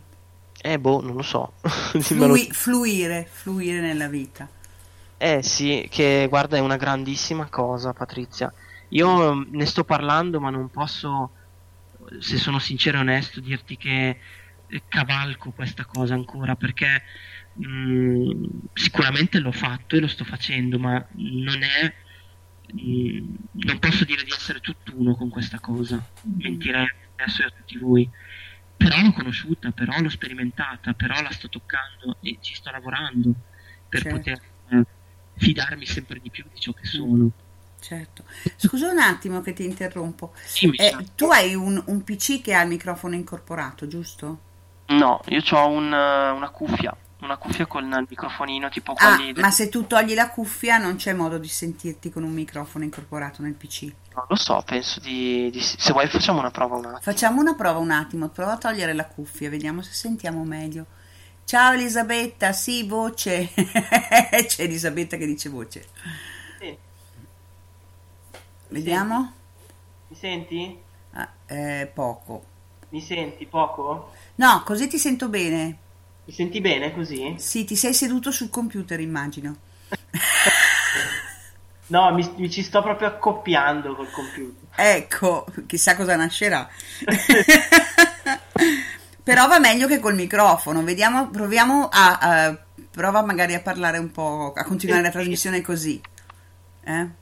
Aspetta un attimo, così mi senti meglio te? Bene, bene. Voi in chat, ciao, mi sento dalla cucina. Ciao Elisabetta. Elisabetta è la moglie di eh, Thomas. Ehm, Elisabetta, tu cosa ci dici di questo audio? Patrizia, quindi tu mi confermi che mi senti bene così? Io ti sento bene, vediamo cosa dicono in chat, come ti sentono in dice? chat. Io mi sono tolto anche le cuffie che ho le orecchie bordeaux. No, così non mangi il microfono. Esatto, e non... eh, domani non ho le orecchie rosse. Eh, vediamo se qualcuno gentilmente ci dà un feedback dell'audio in chat, grazie. Dovrei parlare io forse, eh, per, per sentirsi. No, Betty, io ti sento bene, vediamo cosa dicono loro. Parla un po'. Eh, Elisabetta è appena parlato. Vabbè, parla un po', dai, racconta qualcosa. Aspetta che stavo bevendo, e- ma è facile per Elisabetta perché siamo adiacenti uno con l'altro, magari mi Eh, sento... Perché mi al sento- limite alzo io un po' il volume nel cursore. Ecco, prova a parlare Thomas. Io sono a manetta, quindi più di così. Ecco, allora alzo io l'audio. Qui e Aspetta. dov- Così mi senti? Mi senti meglio ancora? Sì, così mi vai anche sul rosso. Ah. Eh, ti sento Sì. bene. Io sento bene, dice Elisa. Per ora ok, viene e va. Eh, viene e va è la tua connessione, Irina, eh, perché lui non viene e va. Eh, per cui è la tua connessione probabilmente. Poi ora si sente benissimo, dice Lara. Ok, proseguiamo così, andiamo bene. C'è in linea Irina, c'è in linea che è una mia conoscente. Irina, sì, sì, Irina Lazzarini. Sì, ok. Anche forse Lara, Lara Cavallero, mi sa che è quella che tu hai, letto adesso. Sì, Lara, non c'è il cognome. eh. Probabilmente lei. Comunque adesso si sente molto bene. Ok. Ok. Per Sì. cui il discorso della, della coppia diciamo che è in linea di massima esaustivo. eh. Sì, eh, in realtà si potrebbero dire ancora tantissime cose. eh. Ok, allora vai pure avanti. Mm, fam- io mi sono appuntato due cosine, fammele un attimo rivedere. Allora, pa, pa. beh, tiro in ballo questo, questo tema che ha a che fare sì con la coppia, perché eh, secondo me la spiritualità è semplicemente un, è una coppia unica perché semplicemente riuscire a, a tornare ad essere integri, ad essere uniti con, con la propria madre e il pro- il proprio padre. Perciò lo so che magari chi ci ascolta vuole che io parli della coppia fisica. terrena. Eh, stai sparendo di nuovo. Sto sparendo di nuovo. Ecco, possi- adesso invece vai bene. Adesso vado bene. Dicevo, so che chi magari ci sta seguendo gli interessava più parlare della coppia mh, fisica terrena, ma eh, quello che io ci tengo a dire è che, appunto, come ho già detto prima, la coppia fisica, la coppia terrena, eh, non è nient'altro che la, la proiezione, il riflesso, la conseguenza di quella vissuta dentro di sé, perché la spiritualità è tutto un lavoro di coppia, è un lavoro di coppia sé con sé, è un lavoro di coppia sé con Dio, e non è nient'altro che un eh, continuo atto sessuale alla fine. Eh, stai andando via di nuovo. Sto andando via di nuovo. Eh, Ecco, non so- adesso tu, non so, ma tu ti muovi, cioè avviene qualcosa? No, no, no, sono fermo. Boh, prova Provo, a fare. provo a parlarti così proprio immobile, immobilissimo. Ok. Ti mettiamo in un sarcofago. Oh, dai. In, pie- in piedi, come gli antichi egizi. Mamma mia. E dicevo che mh, la spiritualità è un continuo atto sessuale, è una sessualità, cioè è sessualità anche perché si fonda su quella benedetta energia che tutti conoscono, quasi tutti conoscono, che si chiama Kundalini. Mm, sì. È nient'altro che l'energia sessuale, l'energia vitale, l'energia creativa che può essere sfogata nel piano basso attraverso quelli che sono chiamati chakra, chakra bassi, dando vita appunto a un corpo biologico, a un figlio, a un figlio biologico. Ma in realtà noi possiamo partorire figli da tutti gli altri chakra, cioè possiamo partorire figli da tutte le altre sfaccettature della nostra personalità. Eh, Eh, sono fermo, sono qua. Ok. Ma vai bene o mi senti basso? Cioè tu inizi a parlare, si sente benissimo, poi piano piano eh, sfumi. Poi nel momento in cui intervengo, a meno che io faccio ba e vediamo se torna la tua voce, per cui se ci deve essere batte la pesca, cosa della tecnologia, eh, non riesco a spiegarmela sta cosa. Poteva non so- essere lei. Solo con me succede, cioè con gli altri No, no, non, non mi è mai successo. non ti è eh. mai successo, perfetto. Ah, o è magari la connessione, non lo so da cosa dipende, però vedo che nel momento in cui io intervengo con la mia voce si alza di nuovo la tua. Mm. Eh, per cui magari io, tu non far caso che io faccio bu e così ti si alza la voce. Al massimo mi spavento, non preoccupare. Ecco. Più, di, più di così. Allora, io sono qua attaccato alla tastiera e parlo. Ecco, ok. Quindi stavo dicendo, per la quarta volta mi verrà qualcosa che... che ehm, aspetta, ma questo non lo vedo. Che la, la spiritualità è sessualità, perché si Certo. fonda, si fonda sulla, su questa energia, sulla Kundalini, Mhm. cioè sul risveglio di questa energia, che è l'energia legata all'anima. Mhm. L'anima è ancorata, è ancorata, infatti eh, più si è addormentati, più questa benedetta e conosciuta energia è, Sì. eh, è addormentata. Certo. Anch'essa. Più uno si sveglia, cioè più uno fa un lavoro su di sé, più per conseguenza, perché è una conseguenza, questa forza si eleva, si, si tira su. Mhm. E, ehm, e questa sessualità che prima poteva essere solo ed esclusivamente espressa ad un livello, questa creatività, cioè la capacità di creare, Mm. abbiamo questa capacità che non hanno ehm, altre creature, cioè di creare sia un corpo fisico ma anche di creare qualcosa che non è di prettamente fisico ma che ha una matrice metafisica. Quindi creare, creare dei corpi per delle idee. Che cos'è una, una statua, un'opera d'arte se non un supporto per un'idea? Certo. Per esempio gli animali, che sono stupendi, meravigliosi, ma non hanno questa facoltà. Loro procreano e, e al massimo si costruiscono le case, La tana. la tana, esatto, non hanno eh, questo quid che ha in più l'essere umano. Perché l'essere umano ha questa, forza, eh, questo appartiene al quarto regno, quindi al regno umano, appunto, che non è un regno animale, Uh-huh. anche se alcuni scienziati pensano che noi siamo eh, l'apice del regno animale, in effetti come dargli torto, perché finché abitiamo eh, la nostra personalità e viviamo come fossimo delle bestie, d'accordo anch'io che l'essere umano è, è un animale intelligente, ma dal momento che recupera se stesso e quindi sveglia questa forza che ho chiamato prima Kundalini, che è molto famosa, Sì.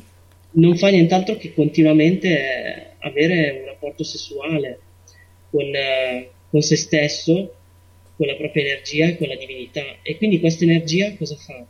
Questa forza, che poi è la forza animica, esce sempre più in alto.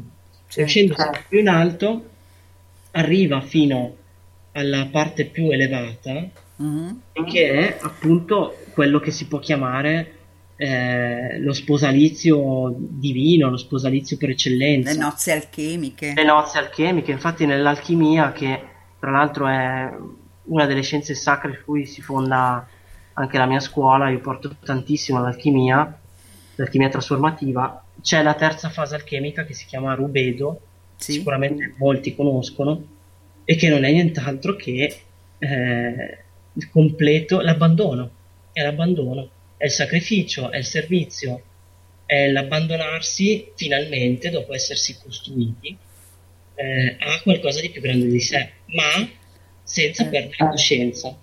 Infatti, io ho scritto questo articolo per mh, spero per chiarire questa, mh, questo grande concetto. L'abbandono è una cosa stupenda, ma prevede che, come dicevo all'inizio, ci sia qualcuno che si abbandona e che non perda coscienza di sé. Questo lo sottolineo, lo evidenzio, perché se tu non hai te stesso, prima di tutto che cosa stai donando? Stai donando le tue maschere? E quindi cosa stai dando in pasto e nutrimento? Chi stai richiamando? Se vogliamo parlare di energie e di spiriti, per, per dire. Quali spiriti, quali, energie stai chiamando? Se tu sei inconsapevole. Stai chiamando energie di quel tipo lì, che si nutrono di inconsapevolezza e che prendono possesso delle cose non abitate. Infatti è fondamentale che lo spiritualista eh, trovi se stesso anche perché è l'unica ehm, vera metodologia per essere effettivamente e totalmente protetti. È un altro argomento che sono sicuro che tutti gli ascoltatori sono presenti adesso e anche che l'ascolteranno più avanti eh, hanno sicuramente nel loro percorso portato molta attenzione alla protezione. With Lucky Land slots, you can get lucky just about anywhere. Dearly beloved, we are gathered here today to. Has anyone seen the bride and groom? Sorry, sorry, we're here. We were getting lucky in the limo and we lost track of time. No, Lucky Land Casino, with cash prizes that add up quicker than a guest registry. In that case, I pronounce you lucky. Play for free at LuckyLandSlots.com. Daily bonuses are waiting. No purchase necessary. Void where prohibited by law. 18 plus. Terms and conditions apply. See website for details. Judy was boring. Hello. Then Judy discovered ChumbaCasino.com. It's my little escape. Now Judy's the life of the party. Oh, baby, Mama's bringing home the bacon. Whoa, take it easy, Judy. The Chumba life is for everybody. So go to ChumbaCasino.com and play over 100 casino style games. Join today and play for free for your chance to redeem some serious prizes. ChumbaCasino.com. No purchase necessary. Void where prohibited by law. 18 plus terms and conditions apply. See website for details. Alla protezione? Alla protezione, sì, Sì, la protezione. sì. Tutti parlano di protezione, tutti si vogliono proteggere, ma non c'è protezione massima che non eh, identificarsi con la propria anima, perché la propria anima è un sole, ragazzi, è un fuoco che brucia ogni impurità. Eh, gli iniziati l'hanno sempre paragonata a, a questi due grandi elementi, che non a caso sono elementi che danno la vita, il fuoco e l'acqua. Uh-huh. Perché? Perché hanno fatto questo? Spero di spiegarlo con poche parole. Perché il fuoco è l'elemento più elevato ed è l'unico che non può essere inquinato. Ok. L'aria può essere inquinata, l'acqua può essere inquinata, la terra può essere inquinata. Il fuoco no. Qualsiasi cosa tu li butti dentro, lui lo brucia e rimane puro. L'abbiamo visto anche di recente. Ecco. E poi l'acqua, anche se poco fa, po- pochi secondi fa ho detto che l'acqua può essere inquinata, l'acqua può essere inquinata se non si va alla sorgente, perché se si va alla sorgente l'acqua scaturisce, sorge, sorge, continua ad ampillare e tu eh. poi, scusate il brutto parallelismo, però non me ne vengono altri a quest'ora, forse anche perché mi scappa, mm-hmm. tu puoi anche pisciarli, mm-hmm. puoi anche pisciare, puoi pisciare in una fonte, ma proprio perché è tale, cioè proprio perché eh, continua ad emanare acqua, la fonte non potrà sporcarsi perché continuerà a, la, l'acqua a mm, dileguare le impurità, a decantare, a dileguare le impurità. Non si può sporcare la sorgente. La sorgente gli puoi buttare le schifezze più orrende che le, le fa dileguare, le fa le, dilu- le diluisce. Le diluisce, sì, ma poi proprio dove c'è la sorgente, dove sbocca l'acqua, non, ehm, non, è possibile sporcarla, a meno che chiaramente non la sommergi, non, non certo. a questo. Ehm, ecco, e queste due forze, non mi ricordo perché stavo parlando del fuoco dell'acqua, perché l'anima è insporcabile, ecco, della protezione. Per sì. Perché ehm, questo è il concetto non c'è, non c'è, protezione più alta, più elevata che non identificarsi con, con la propria anima, con il proprio sé. Certo. Perché si diventa veramente in, ininquinabili, cioè non, non, puoi venire, non puoi essere inquinato, non puoi Intoccabili. essere toccabile, non puoi essere traumatizzabile, eh, non puoi essere corrotto. Eh, è una grande cosa trovare se stessi e infatti sarebbe dovrebbe essere l'unico lavoro a cui ci consacriamo. L'unico lavoro a cui ci consacriamo. Questo lo dicono certo. grandi persone che io ho studiato e che, e che ammiro tantissimo eh, e che sono veramente grandi perché hanno Beh, tu ti riferisci anche a Ivanov se non sbaglio, no? Sì, Ivanov è, per me è una figura importantissima. Mm. Eh, ma non solo lui, chiaramente io seguo lui, più che seguo lo sento, ecco, certo. se devo essere sincero, lo sento, eh, lo sento nel mio cuore, lo sento, lo sento nella mia anima e sono totalmente umilmente connesso con lui. E sì, lui, anche lui dice questa cosa, ma sicuramente anche altri maestri eh, raccontano di questa, di questa incorruttibilità. Una cosa che porta il maestro Ivanov, che mi è piaciuta molto, è il concetto della stabilità, sì. che l'ho sentito poco, cioè in verità nella mia esperienza mai, non ho mai sentito nominare da nessun altro maestro. La, la parola stabilità. La? Stabilità. La okay. stabilità. Che è un concetto che difficilmente mh, oggi si può parallelare con la spiritualità, perché stabilità dà l'idea di, del quadrato, del 4, di qualcosa Della di... materia. La materia. Eh, ma dove vuole andare lo spirito? Mm. Punto di domanda, proprio lì. Eh, proprio certo. lì. Cioè, la materia è la sua sposa, è la madre, è la terra, è la sposa del cielo e la terra, la sposa del fuoco e l'acqua, la sposa dello spirito e la materia. E bisogna preparare, preparare il terreno. Non è una stupidata, cioè ricevere, e, e, uso questo termine, ricevere, sì, ricevere sì. lo spirito. Ehm, è, è proprio un, un, regalo, un dono dal cielo, ma non ti viene dato gratuitamente, non ti viene dato perché sei simpatico, perché intelligente, eccetera. Sei intelligente o perché sei acculturato, perché dici mantra, perché fai meditazione, ehm, fatta un po' così. Cioè, è un, è un regalo, non regalo, potremmo chiamarlo, mm. perché secondo me in verità non esistono i regali esistono sempre i meriti e dei meriti. Anche se adesso torna a casa qualcuno e ti dona un, un gioco, se sei un bambino, tu quel eh. gioco lì te lo sei meritato. Te lo sei meritato anche probabilmente non eh, in un lasso di tempo breve. Cioè, mi sto riferendo alle famose vite passate. Certo. Quello che ci arriva, anche inaspettato, che noi chiamiamo regalo, mm-hmm. non è un regalo in verità, cioè non è qualcosa che non ci meritavamo e ci è stato dato, ma sono semplicemente delle conseguenze delle nostre azioni, sono meriti, meriti. E allora perché sto parlando di questo? Perché mm. ricevere lo spirito è un merito e bisogna preparare la sua culla, la sua culla nella materia. E la materia che cos'è? Ritorniamo al concetto di all'inizio della, della serata. La materia è la personalità e l'anima è lo spirito, cioè tra virgolette l'anima è la, è la cosa celeste. Per riuscire a eh, ricevere lo spirito noi dobbiamo lavorare la materia, cioè lavorare la nostra personalità, questo è un concetto prettamente alchemico, lavorare la personalità finché si crei la culla e la culla è proprio l'anima, così che giunga lo spirito. Certo. Non so se ho parlato chiaramente, però a me pare di sì, cioè pare di avere detto delle cose... Ma Elisa ha commentato con meraviglia, grazie. grazie, grazie a voi che ascoltate. Mm, Irina ti consiglia di usare i superpoteri per l'audio. Ah, se li avessi, se ce li avessi lo farei. Ma sì, che ce li hai, è che non ti ricordi. Eh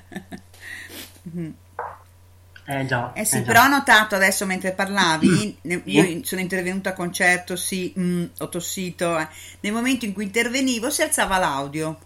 Tu. Quindi cosa vuol dire? Eh, non lo so, bisognerebbe chiedere a un tecnico che cosa vuol dire, non lo so. che hai assolutamente bisogno che io intervenga. Ok. Cioè si alza l'audio a tutti in pratica, Patrizia. Ah, beh, A me penso che mi sentano normalmente. Il Eh. tuo che si abbassa quando io intervengo a concerto, sì, eccetera, che faccio questi intercalari, eh, il tuo audio si, si alza, per cui ti si sente di nuovo. È strana Certo, questa qua, boh. non, è, non è mai successo. È conferma Patrizia. mi- Elisabetta Eh. mi conferma. Però mi sentite comunque, non, non è che non si sente. Sì, sì, se, metto, se mi metto di mezzo io a intercalare ti si sente. Se Assolutamente. no no. Eh, Se no no. Ah, dice, scrive Elisabetta, siamo come spirito e materia io e te. Vedi, siamo una coppia ideale, Una Thomas. coppia ideale, una coppia virtuale. Eh già, è così. Eh, vedi, la tua voce si può sentire se io intervengo. Quindi lavoriamo di concerto, vai, vai. Eh, eh, eh, così a quanto pare Elisabetta poi insomma è persona vero è assolutamente attendibile eh, conferma questa cosa ecco bene va bene non fa niente tanto tu parli delle cose io faccio sì sì certo va bene va bene ok ok e tutto funziona per il meglio Sì, dai, va benissimo. ecco Mm. No, il discorso della coppia è senz'altro molto, molto chiaro, così a me eh, sembra, perlomeno per la mia capacità di, di comprensione. Ecco.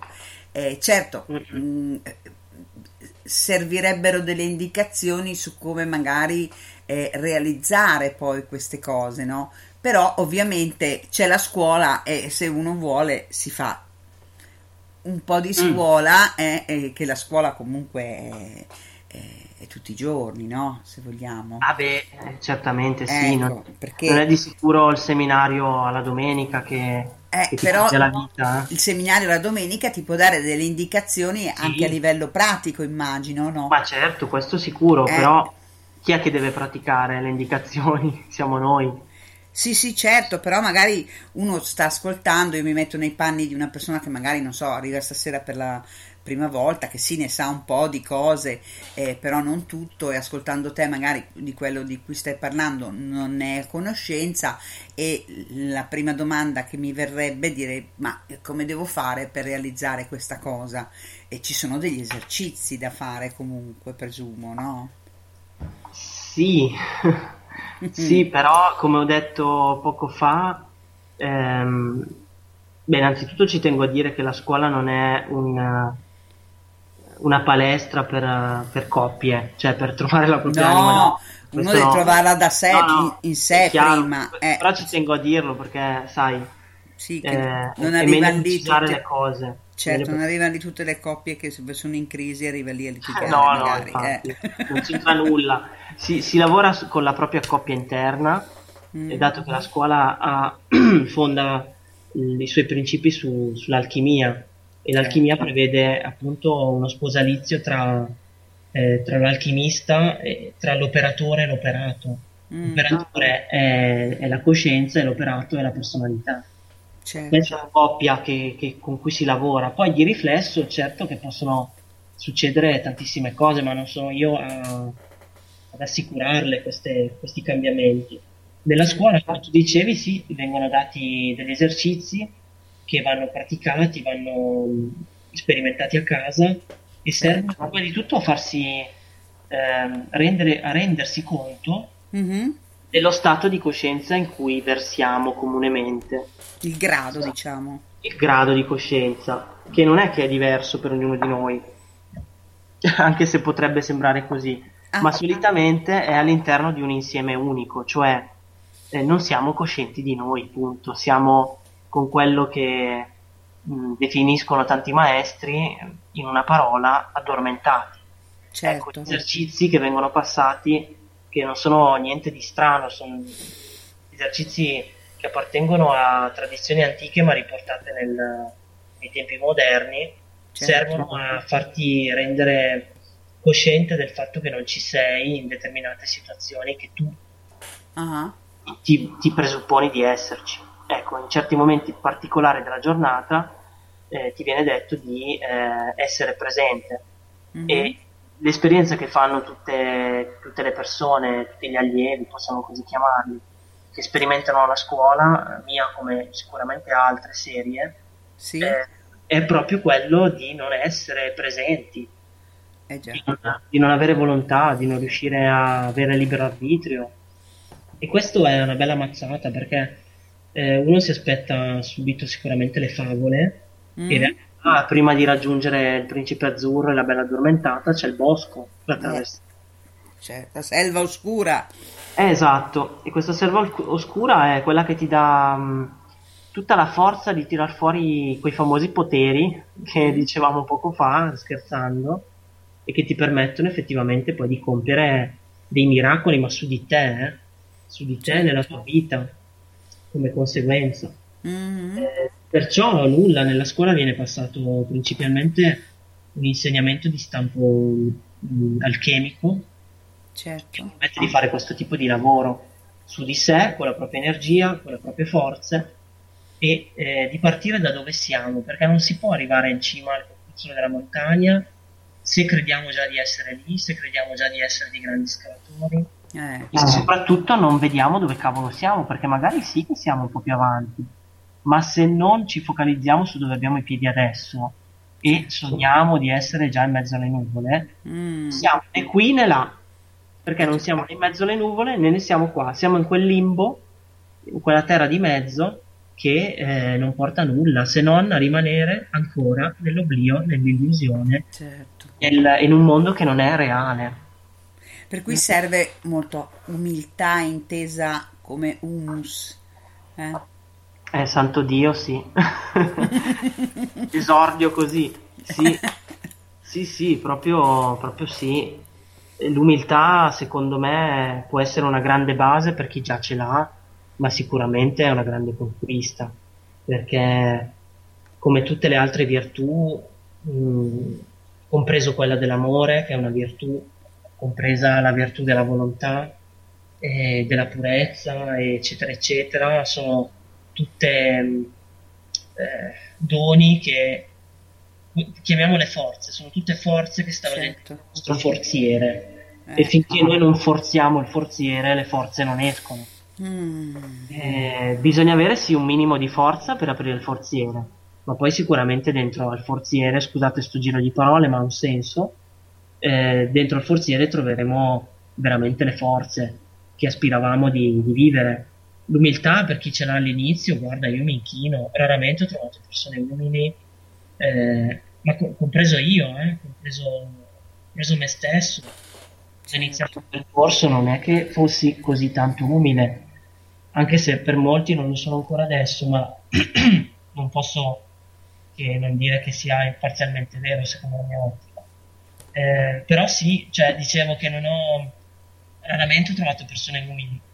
E l'umiltà è una qualità che si sviluppa, che si sviluppa tornando a dove stiamo, perché l'umiltà la troviamo proprio sotto i piedi, sotto i piedi c'è la terra. E come tu hai ben detto, come tu hai ben detto, la radice della parola deriva da, da humus, terra, Eh sì. che è la stessa radice, che è la stessa radice, penso che lo sai, di uomo. Certo. Che, eh, che vuol dire fatto dalla terra. Fatto che- dalla terra. È, è- è proprio così. E che è anche essere, com- giustamente come hai detto, parte della terra, per cui radicati. Sì. Perché io sono quella che rompe le balle per il radicamento. Fai bene.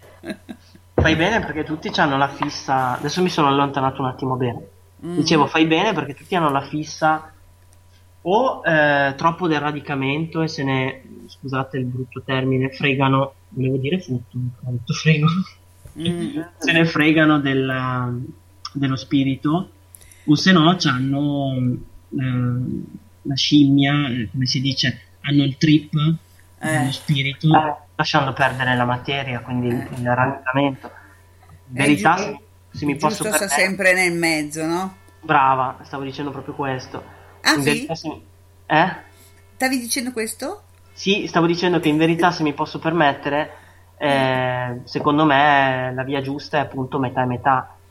Eh. Cioè dare una col- un colpo alla botte e un colpo al cerchio. È solo così che riesci a, a creare una struttura. Eh, per forza, anche perché è un'illusione pensare di andare nello spirito senza avere le basi. Una cosa che io dico, non dico spesso, però l'ho detta qualche volta, Sì. Eh, è che mm, guardando gli animali, Mm? eh, non aspetta che devo un attimo rammentarmela, che eh, gli animali che volano Sì? sanno camminare, ma non tutti gli animali che sanno camminare riescono a volare. Vero? Capisci? Mhm. Questo vuol dire che chi sa volare è passato prima dal radicamento, cioè è passato prima dal camminare, ma chi sta camminando non è detto che riesca a volare perché è una fase successiva quella lì. Eh sì. E dicevo che eh, è un'illusione pensare di andare nel mondo sottile, nel mondo eh, animico, senza eh, aver lavorato sulla propria materia, perché è proprio lei che ti dà il supporto per poter sostenere quell'esperienza. Certo. È, è fondamentale, è fondamentale portare l'attenzione sulla propria personalità, sulla propria gabbia, facendola diventare eh, una bellissima casa, una bellissima Oh, cornice. Eh, proprio guarda, due giorni fa stavo facendo una consulenza Mm? a una persona che so che fa i quadri, so che dipinge e Eh. comunque ama l'arte, forse ci sta anche ascoltando, Mm? probabilmente. E mm, gli dissi questa cosa, gli dissi, guarda, ehm, hai mai pensato che la cornice di un quadro possa essere la sua prigione? E lei mi disse di no. Poi gli ho detto, ma considera anche che può essere la sua prigione, Sì. come può essere la sua, il- la sua cassa armonica, cioè su- i suoi raggi, come se Certo. fosse il sole il quadro e la cornice i raggi, ma allo stesso tempo può essere, eh, la cornice può diventare un filo spinato. Ecco, Mm. La personalità che rammento per chi ci ascolta sarebbe la mente, le emozioni e il corpo fisico. Sì. Possono essere entrambe le cose, ma è solamente guardando ora, adesso, che vivo dentro un filo spinato, che potrò farlo diventare Certo. dei raggi dorati. Infatti nell'alchimia c'è la famosa trasmutazione dal piombo in oro, Eh, eh. che non è nient'altro che l'esempio che ti ho fatto io adesso, cioè prendere un filo spinato che è eh, appunto un fil di ferro e farlo diventare eh, come se dovessimo scioglierlo e farlo, eh, farlo diventare d'oro, farlo diventare dei raggi distesi che espandono noi. E quello è il vero Certo. tanto per ritornare al tema di oggi. Certo. L'abbandono non, non può prescindere dalla- dall'aver lavorato su se stessi. Ecco, una frase che ho scritto prima su, sulla puntata oggi pomeriggio, qualcosa che chiaramente non sto guardando perché sto dando braccio. Sì. Però vado un attimo a prendere, Mm? perché ci tengo a dirlo, che ho scritto che la... Aspetta un attimo, Tranquillo. che lo trovo, chissà dove l'ho scritto. Pa, pa, pa. Tranquillo, non c'è fretta. Che il vero abbandono, Mm? l'abbandonarsi, Sì. è uno stato di coscienza, non è un'esperienza. certo. È una cosa fondamentale perché si crede, secondo me, invece, che eh, l'abbandonarsi sia l'ennesima esperienza che fa l'ego, ma in realtà ehm, non è un'esperienza, l'abbandonarsi è uno stato di coscienza. Eh sì. Ecco, e, e questo è fondamentale da capire, perché normalmente si crede anche nel, proprio in questo ambiente qua, nell'ambiente della spiritualità, della crescita personale e via discorrendo, si crede che ehm, si debba fare qualcosa per migliorarsi, cioè Sì. è tutto al miglioramento di se stessi, Ah. ma, ma in verità non è questo. Cioè io vorrei disilludere proprio tutti perché non, ehm, il miglioramento, se dovrà esserci, è una conseguenza della- dal- dell'essere usciti da quel qualcuno che si vuole migliorare. Mm. Io spero che Sì. eh, abbiate compreso, cioè Che chi è si che- vuole migliorare è l'ego in pratica. eh sì, chi si vuole migliorare è proprio la personalità che si giudica e si vede difettosa e vuole perfezionarsi. Ma in realtà tutto il cammino spirituale, la vera spiritualità porta ad uscire dalla persona, non a migliorarlo. E il miglioramento avviene, è vero, nella misura Sì, in cui sì. uno si identifica nel proprio vero sé, che è Eh, quella cosa ah. che non si può né migliorare né peggiorare, perché è e basta. È fermo, Certo. non si muove, non cammina, non si espande, e neanche si evolve, se vogliamo essere onesti.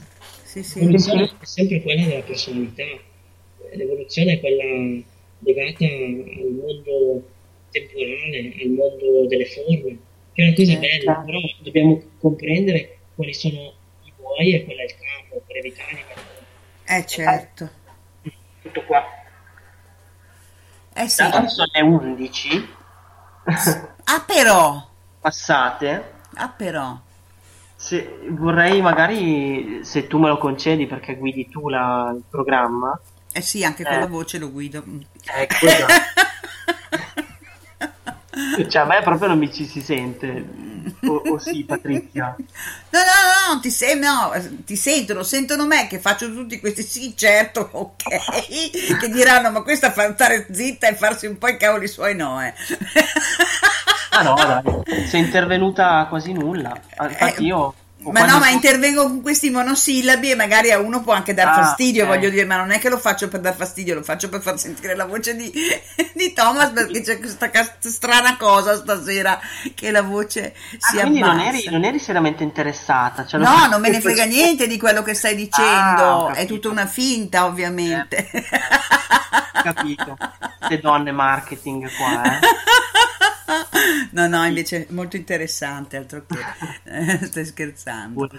Ma io No, avevo no. quasi sensi di colpa perché mi sento che sto parlando troppo e... No, no, assolutamente non, non- non hai sensi di colpa, non devi avere sensi di colpa di nessun Eh. tipo, no, no, ci. Guarda, qui ci sono dei, dei commenti, c'è Luca Prestini che non so, sarà un tuo fan, penso. Sì, sì. Sta in Irlanda, pensa a te, sta in Pensa Irlanda. a te, abbiamo un ascoltatore dall'Irlanda stasera, per cui vedrò, eh, c'è una- un dispositivo nella radio dove tu puoi vedere da che nazioni ti stanno seguendo. Mm. E, e- e per cui si vedono addirittura ho tre ascoltatori in Islanda per chi fosse interessato all'argomento e per cui stasera ne vedrò uno anche dall'Irlanda bellissimo Sì. mi piace Luca Prestini è il mio caro amico Mm. bergamasco perché sa- sai che io sono qua della zona di Bergamo certo che abita da, da qualche anno, poco, da, forse un anno, adesso non ricordo bene, in Irlanda, quindi ci sta seguendo da lì. Mm. Eh. E lo saluto, ciao carissimo. eh, difatti aveva salutato anche lui prima 14 Grande minuti fa anche lui, eh? Grande Eh. alchimista. aveva scritto ciao ragazzi ottima serata adesso ha scritto bravissimo Thomas grande alchimista Eh. vedi Irina eh, conferma ti sentiamo volentieri ah Elisabetta ha scritto il nostro PC è vecchio Mm, mm, mm, mm. Sì, sì, infatti probabilmente sarà una spesa da fare più avanti. Mm. Eh, eh, perché ma ascolta sai cosa si potrebbe fare anche eh, volendo Sì, lo so già, lo so già, il disco rigido. come- No, ma no, io sono, io sono, sono, come si dicono quelle persone che sono, sono, eh, fuori dalle righe? boh, fuori dalle righe. Fuori dalle righe. No, Poi- pensavo a una prossima puntata. Eh, dietro il mio invito e, e che magari venivi qui. Ah, Tanto non certo. siamo lontani e così No. avremo un audio spettacolare e Volentieri. puoi essere, eh, potrebbe essere anche grazie un- dell'invito, anche se non me l'hai ancora fatto, però me l'hai buttato Eh beh, lì. mi viene- io so, appunto vedi che sono fra- oltre- eh, sopra, sotto le righe, in mezzo. Ti ringrazio. Mi è Accetterò venuta così. Sicuramente, sicuramente accetterò. No, Grazie anche mille. perché si potrebbe fare poi una diretta video su Facebook, perché certi argomenti sarebbe molto opportuno divulgarli, perché c'è tanta, tra virgolette, ignoranza. Lascio dire a te, eh, non dico niente. Eh, lo so, anche durante la telefonata io dicevo tutte le cattiverie, tu dicevi, ah, l'hai detto tu, io non... Perché poi lo, lo penso anch'io in realtà. Ma poi ignoranza non è nulla di male, lo sai No, bene. è ignorare un qualche cosa. Mancanza, sì. Eh, cui È vero, ce n'è tanta, ma in tutti i campi, non solo nella spiritualità, in tutti i campi. Sì, sì, sì, ma, ma scherzi, ma anche eh, lasciamo perdere. Eh, c'è Gloria Borgonovo che dice grazie Thomas, grande come sempre. Sì, bravi, fate altre puntate con Thomas, scrive Masha. Sorriso radioso, ma che bello! Sì, anche tutti i miei amici sono questi, sì. Ah, li hai pagati tutti, ovviamente. No, non ho pagato, anzi, spesso mi pagano loro. Ah, bene, ma, ma sei- ma c'è Ti un gran- ringrazio veramente tanto, sono... Allora posso dire Oh, che tu sei un grande alchimista. Bah. Perché se ti pagano loro sei stato bravissimo. E beh, perché tanti, tanti di questi fanno seminari con me, fanno, Certo. Fanno cose con me, perciò di solito sono loro che pagano me. No, assolutamente, sono, hanno veramente un eh, comportamento molto caloroso, li ringrazio tanto della Sì, veramente, vedo che dai. Sì, dai, ottimo, una per un'altra puntata, fatelo suonare. Ma ho la chitarra io qui. C'è un pianoforte dietro di me, che però è Eh, rotto. vai. bisog- Sì. Ah. E il mio compagno suona la chitarra e strimpella il pianoforte, però questo pianoforte purtroppo è, è rotto. Bisognerebbe restaurarlo. Però abbiamo la pianola. Mm, eh, ma a me non mi piace la pianola, Eh, mi vabbè. sembra come di... boh. L'importante è che facciamo la puntata radio, poi anche se Sì, lo suoniamo al certo, sì. pianoforte va bene lo stesso. No, perché qua si tu che, Patrizia, tu che vedi lì? Perché Eh. non vedo niente, vedo solo lo schermo con il logo della, Eh. della visione alchemica. C'è qualche domanda? Pu- puoi chiedere di Ma fare che qualche sono domanda? tutti entusiasti, inneggiano, Ah, hanno le bandiere, vedo bandiere, vedo trombe, ma non domande. Eh, Ok. Adesso c'è Patrizia Ferrarini che concordo con Masha, tutto ciò di cui ha parlato Thomas è molto interessante ed è utile per chi è sul sentiero della ricerca della verità. Grazie a entrambi, grazie a te Patrizia, mia omonima, anch'io mi chiamo Patrizia. Sì, lei è emiliana, poi la Gloria era di Como, è tutta gente non vicinissima a te, eh? abbastanza infatti. lontana. Mm. Mm, Infatti. Allora, io Sì. ehm, non lo so, se tu vuoi continuare, noi possiamo continuare senza Sì, io, problemi. io ne ho di cose. mm, Ecco, se invece vuoi fare una seconda puntata per le altre, come preferisci tu? Sì, ma allora stiamo ancora un pochino. Ok, vai tranquillo. Che Allora. poi devo buttare la patumiera fuori e quindi devo, devo salutarti. eh sì, questo grande appuntamento prima di andare a letto, devo mettere fuori la plastica e qualcos'altro. Ah, Sì. io ce, ce l'ho domani sera la plastica io. Eh, ecco, per cui Allora, per chi fosse arrivato sì. adesso, se sentite i miei, ok, sì, certo, non è che voglio rompere le scatole, è che serve per far alzare l'audio di Thomas e non sappiamo per quale motivo. Ecco. Vai tranquillo, Thomas, via Sì, libera. eh, ma mh, ti ripeto, chiedo, chiedo effettivamente l'aiuto a casa, cioè chiedo se c'è qualche domanda. Ecco, se- beh, eh, io ho... mm, O se ne hai tu da farmi. Amore- divino, eh, beh, diciamo che gli argomenti li abbiamo oh, toccati, diciamo, tutti. Sì, fammi vedere anche Ecco, io avrei una domanda. Sì. Allora, eh, è sempre riferito al radicamento.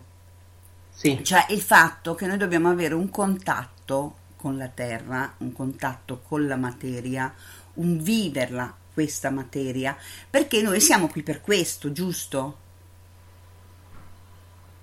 Eh, mi stai chiedendo a me. Eh, giusto? Perché noi siamo qui per questo. Bella domanda. Cioè, per sperimentare la materia, se no saremmo Ah, da un'altra parte. eh, sì. O no? Eh, bella domanda. Sì. Io non, non ti darei una risposta assoluta. Ah, ecco, Mm, Non ti interessante. darei una risposta assoluta. Mm. Perché questa cosa che tu hai detto, secondo me ovviamente, eh, è vera per la stragrande maggioranza delle persone, Mm? Mm, ma per altre, eh, più che sperimentare, Mm? che probabilmente lo hanno già fatto, Mm? è per fecondare. Quindi si Ah. ritorna al concetto di sessualità. Ti ricordo che lo spirito eh, ama, ama la materia e vuole fecondarla.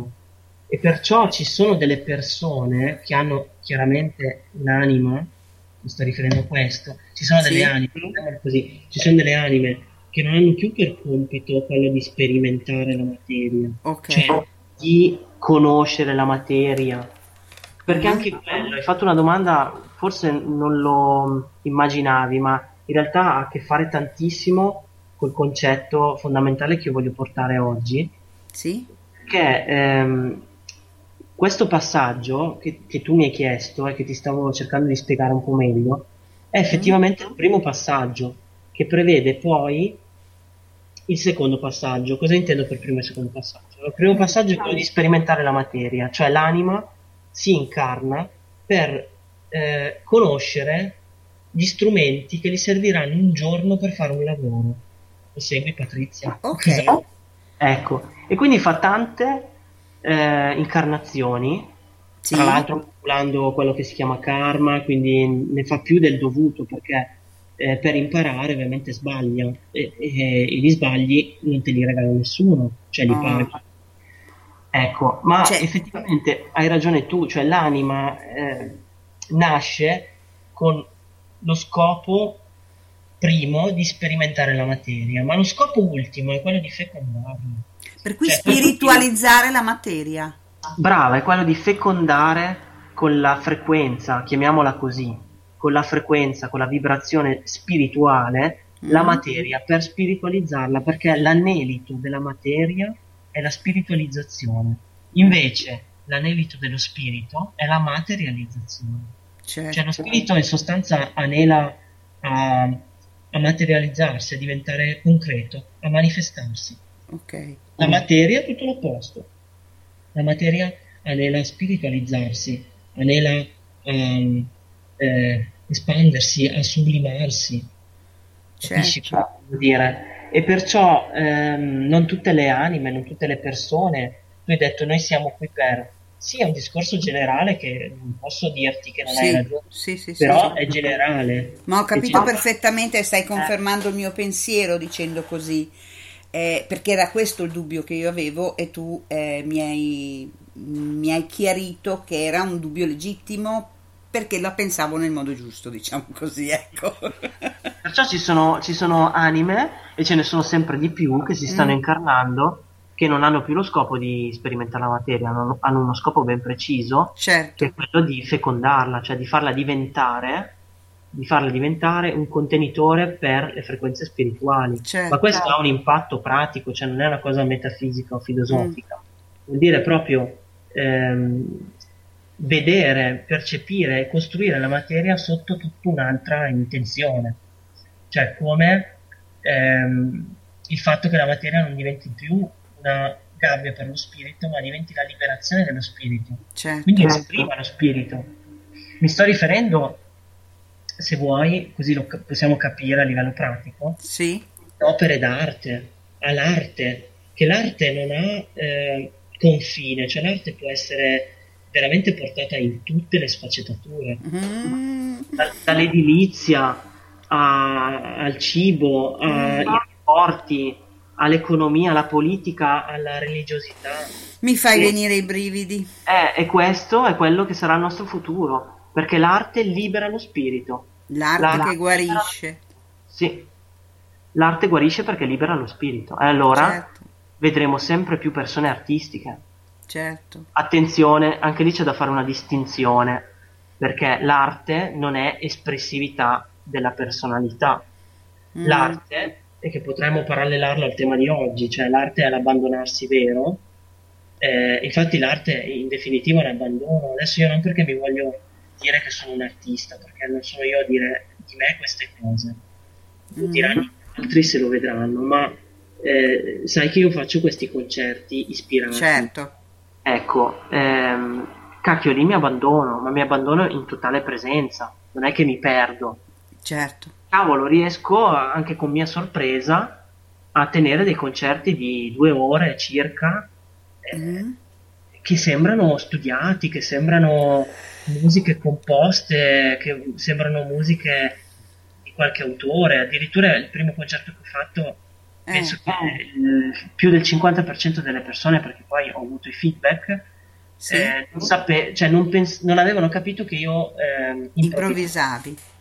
No, pensavano che io stessi riproducendo qualcuno o i miei pezzi perché non, non gli pareva che io avessi la- quello stato di abbandono che può avere uno che improvvisa, cioè ero troppo Certo. sicuro. Ecco.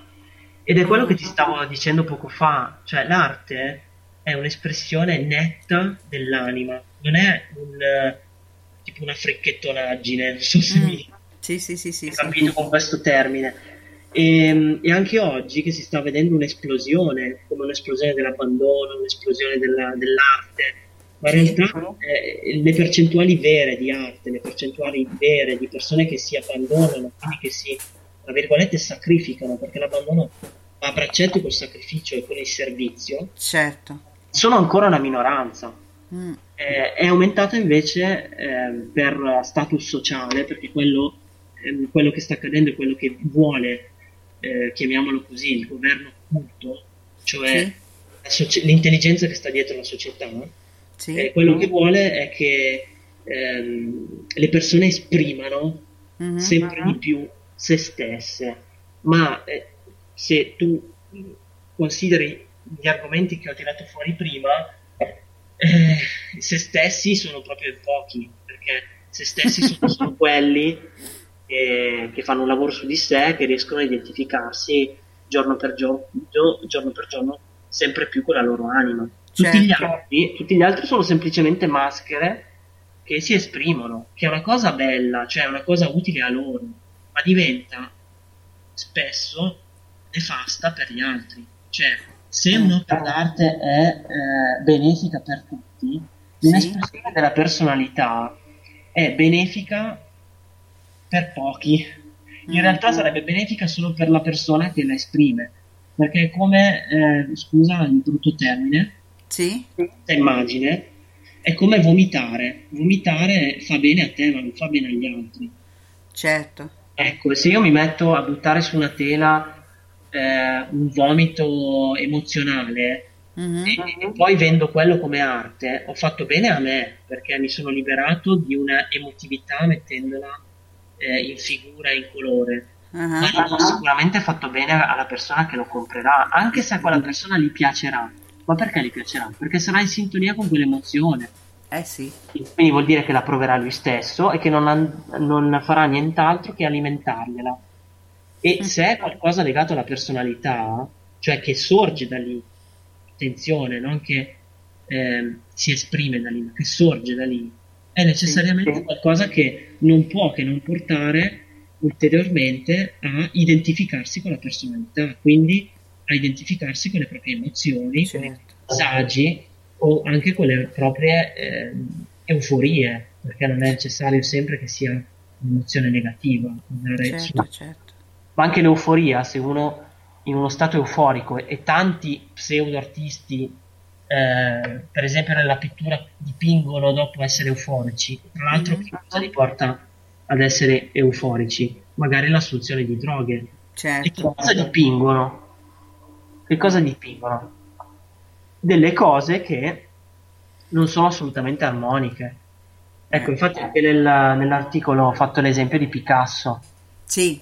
Che dicevo del cubismo e che scrivevo appunto che eh, la persona comune vede eh, un quadro di Picasso e dice vabbè ma che cacchio lo posso fare anch'io, mi metto lì, faccio Eh. due, due forme, due colori e sono bravo anch'io, solo che Picasso eh, lo, lo pagano centinaia di, di, euro, di milioni di euro, Eh. il mio quadro non lo vendo a nessuno. Ma prima di tutto Picasso sapeva disegnare perfettamente le persone Certo. e le cose. Quindi non era, scusa il termine, un cretino come posso essere io che mi metto a, a scimmiottare un Picasso, Mm. ma sapeva disegnare perfettamente le persone. E quindi ritorniamo al discorso di prima, non posso abbandonarmi, cioè non posso passare alla seconda fase se non mi conosco. Certo. So, Picasso non può fare il cubismo, cioè faceva cubismo perché sapeva benissimo disegnare prima le persone.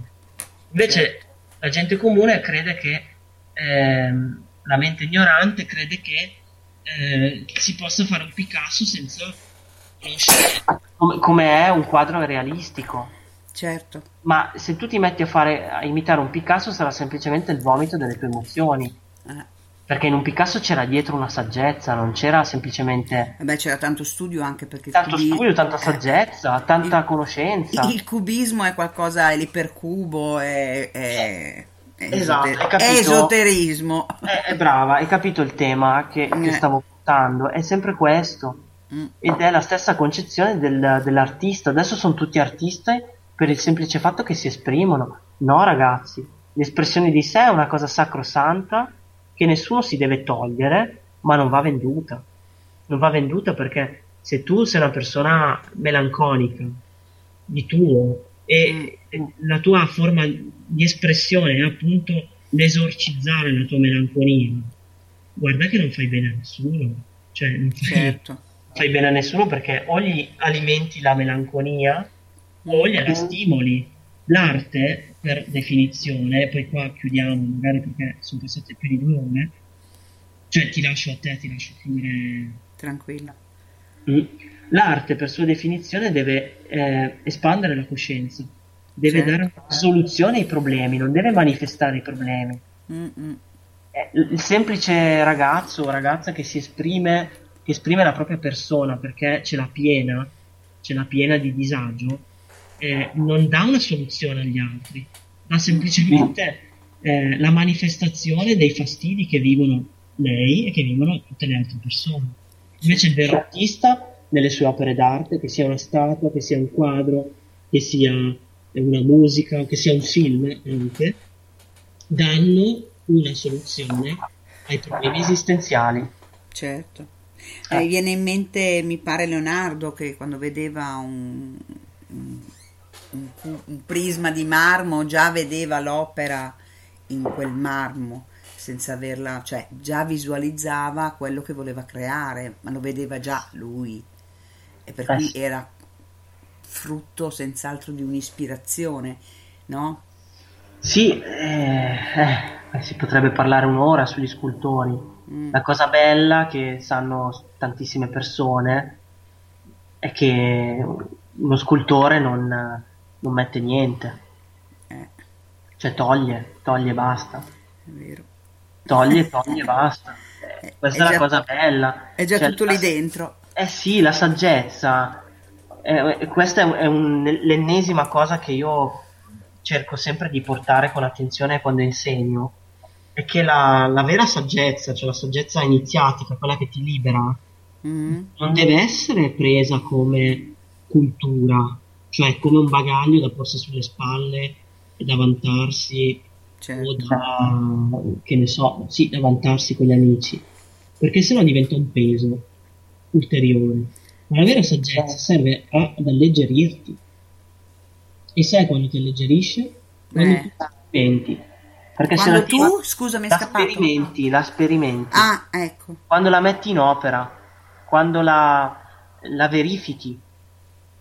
Se non la verifichi, se non la sperimenti, la saggezza rimane cultura, cioè rimane bagaglio e il bagaglio, lo sai, che pesa. Nozionismo. Il bagaglio pesa, il bagaglio pesa, rimane nella mano e pesa. Certo. La vera saggezza ti libera, ti, ti toglie esattamente come un artista che toglie il sovrappiù per far emergere la statua. E come noti, ritorniamo al, all'esempio di- che ho fatto nella serata riguardo Sì. il fatto che le cose sorgono da dentro, cioè l'abbandono è uno stato di coscienza che sorgerà Certo. quando si al divino, il sentirsi fiduciosi nella vita è uno stato di coscienza che eh, ci raggiungerà. L'unico sforzo che noi dobbiamo fare è quello di rimanere il più possibile presenti. Sì. Questo stato ci raggiunga, perché non è una conquista questo stato, è semplicemente un dono che ci verrà dato nella misura in cui noi prepareremo. Sì. Un dono che ci verrà dato? Nella misura in cui noi prepareremo a lui la culla. Certo. Fantastico. S- Sperimentiamo altre puntate con Thomas, dice Masha. Giusto. Elisabetta Vallone, non so se la conosci, scrive: Mm, sì, mi pare. "Mm, tutta questa metafora applicata ai rapporti sessuali è sconcertante, cioè cosa può generare un rapporto sessuale se una persona si abbandona sessualmente alle proprie basse emozioni? Eh, interessante. eh.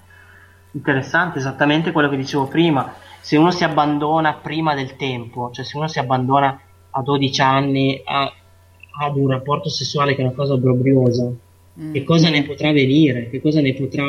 Ma anche se l'altra persona è la persona più pura del mondo, cioè il bambino non comprende, il ragazzino non comprende cosa sta accadendo, non, non riesce... Certo.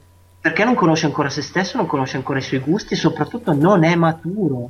Eh, Ecco, allora, che cosa ne può nascere? Elisabetta chiedeva. Beh, lei lo sa bene.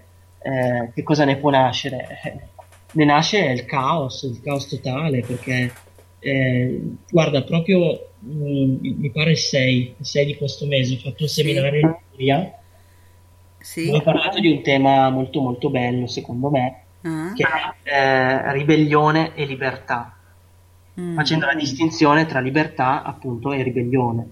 Certo. E, e nel discorso era uscito eh, questo, questo tema, cioè il tema della sessualità, e dicevo, affermavo che tutte le volte che noi eh, facciamo l'amore, Sì.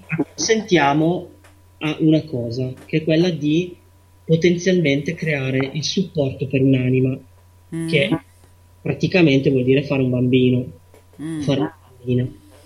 Tutte le volte che noi ci uniamo a una donna o a un uomo, se siamo etero ovviamente, perché se siamo E poi omosessuali... se abbiamo una certa età, se no non si gira. certo, bravissimo. Questo sì. Ma indipendentemente da che abbiamo una certa età, Mm. ed è il punto 2 che voglio arrivare, tutte le volte che noi ci uniamo a una persona, eh, creiamo qualcosa. Certo. Questa è una verità che pochi dicono, perché eh, è facile pensare che quando tu fai l'amore fisicamente può succedere il concepimento, Sì. ma sempre, sempre Mm. avviene il concepimento, solo che è sui piani sottili. Certo. Chiaramente concepiranno effettivamente e partoriranno solamente due persone che hanno un... Un'età fertile. No, sto parlando adesso dei mondi sottili. Ah, ok, Piani ok. sottili. Per cui è aperto avranno- a tutti. Eh? È aperto a tutti. Sì, aperto a tutti. Ehm, che avranno un certo livello di coscienza per cui avranno una Mm. forte capacità di creatività. Sì. Mm? Perciò potremmo chiamarli un mago, una maga, un sacerdote, una sac- sacerdotessa, Bello. un iniziato, un'iniziata. Cioè Mm. due persone che hanno un certo livello di coscienza. Allora si può dire che questi due qua quando si uniscono, chiaramente, coscientemente o incoscientemente, hanno un'energia tale per cui creano sul piano sottile qualcosa. Sì. Chiaramente la persona comune lo fa anch'essa, ma con una capacità inferiore. Ma tutte le volte che due si uniscono, creano un'entità sul piano sottile.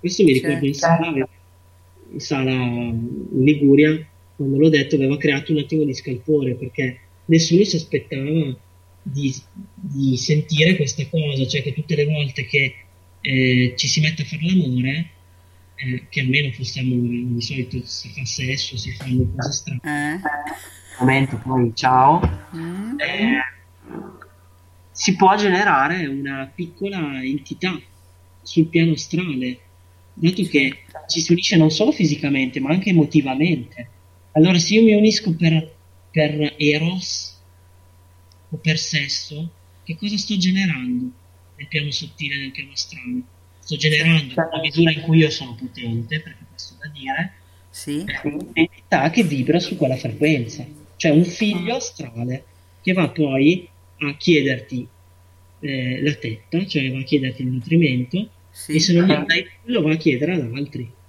Ed ecco perché siamo sempre stimolati emotivamente.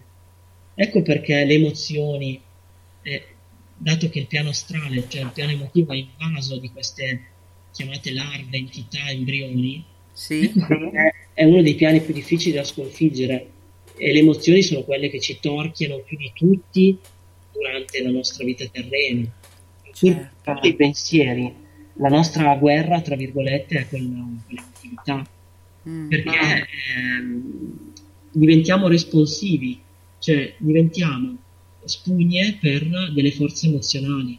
Infatti il lavoro alchemico, che è quello che poi si propone anche nella mia scuola, è fondato sulla trasmutazione delle emozioni, è fondato sulla osservazione in presenza delle emozioni, anche delle, anche delle posture, anche del linguaggio, di tutti gli aspetti della personalità per portare luce, sapendo che la luce, che sarebbe la coscienza, è l'unica capace di trasformare, di cuocere. La luce cuoce, eh, come una rima, la luce cuoce e se si cuoce si trasformano le cose. Perché se io metto eh, del pomodoro fresco in una pentola, lo lascio lì, anche se è in una pentola, ma non è che perché lo lascio in una pentola si cuoce.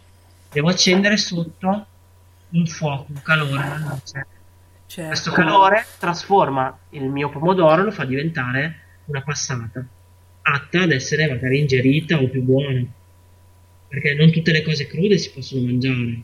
E ci vuole un fuoco, ci vuole un calore che le trasformi e le renda più, più digeribili, diciamo così. Ecco. Sì, sì, sì, sì, sì, sì. Le chiaro, nobili. Chiarissimo. Patrizia, come va?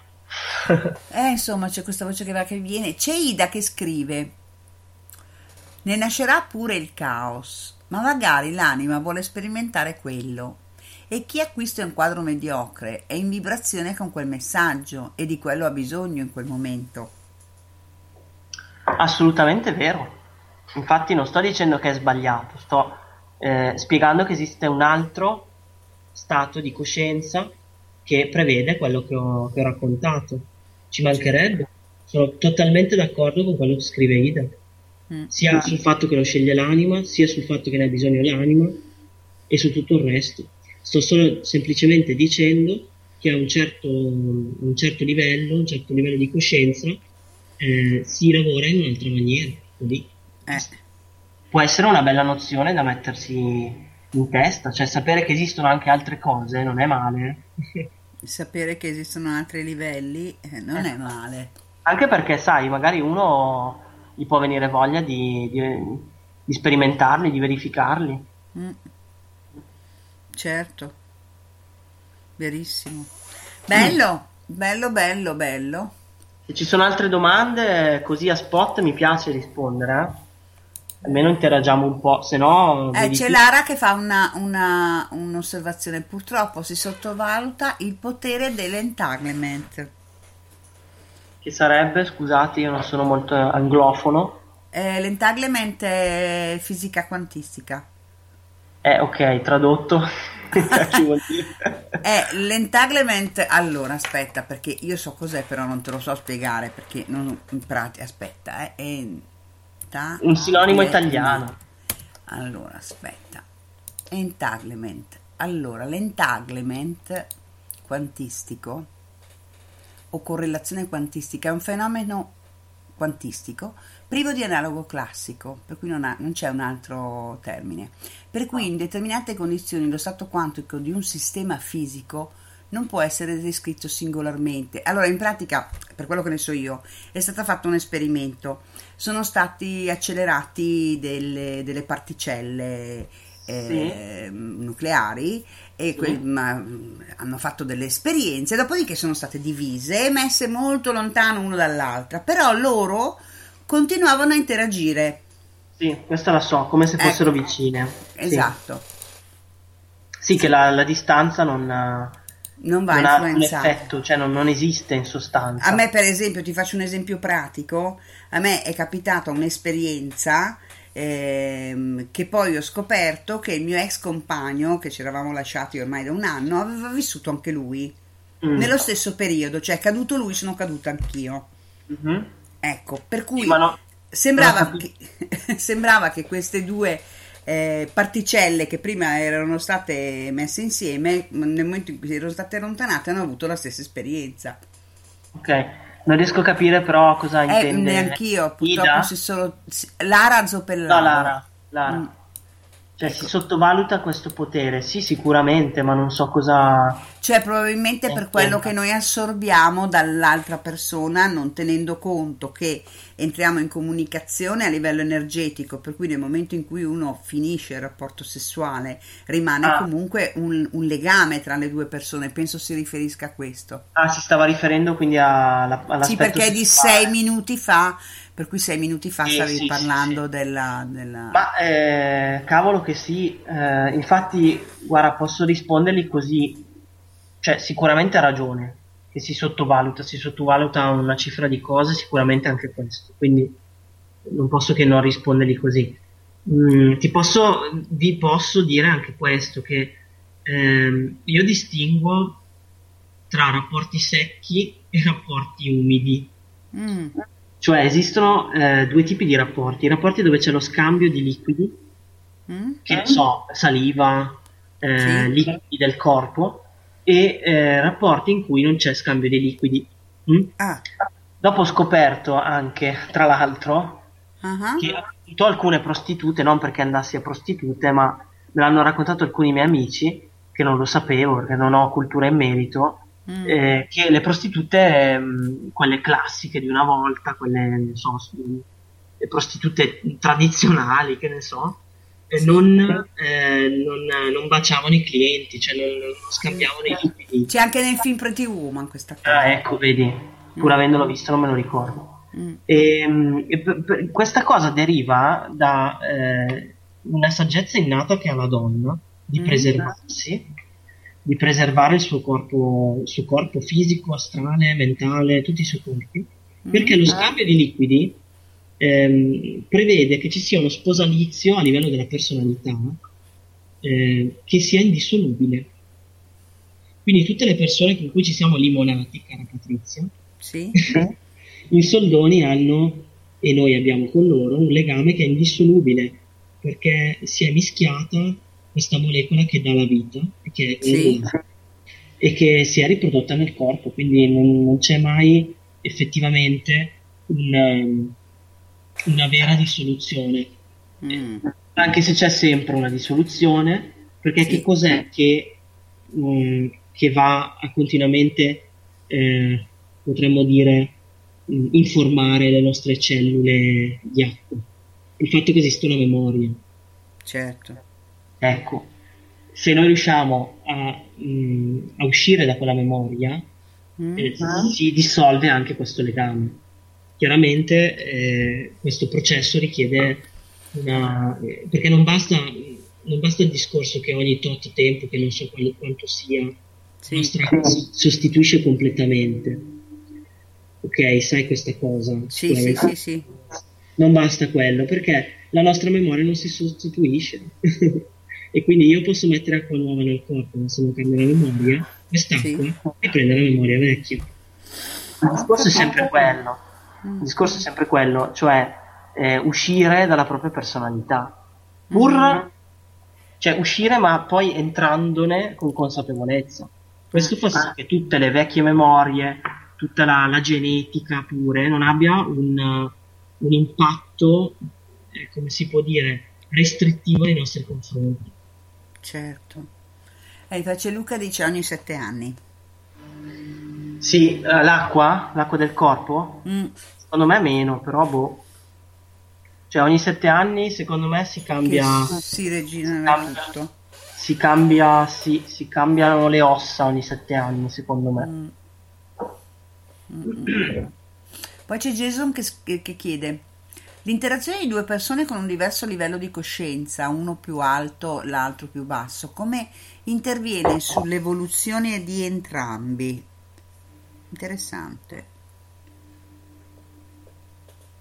Arrivo che stavo bevendo un sorso. Tranquillo. Allora, eh, rileggimela un attimo la domanda. Allora, Gentile. l'interazione di due persone con un diverso livello di coscienza, uno più alto e l'altro più basso, come interviene sull'evoluzione di entrambi questa disparità? Allora, eh, posso dire una cosa che mm, può risultare magari un po' boh, provocatoria. Mm. Ehm, in realtà noi non siamo liberi di incontrare le persone a casaccio, cioè esiste la famosa legge di attrazione che lavora su di noi anche se noi non la conosciamo, che fa sì che noi non possiamo incontrare persone che non abbiano un livello di coscienza che non sia simile al nostro. Mm.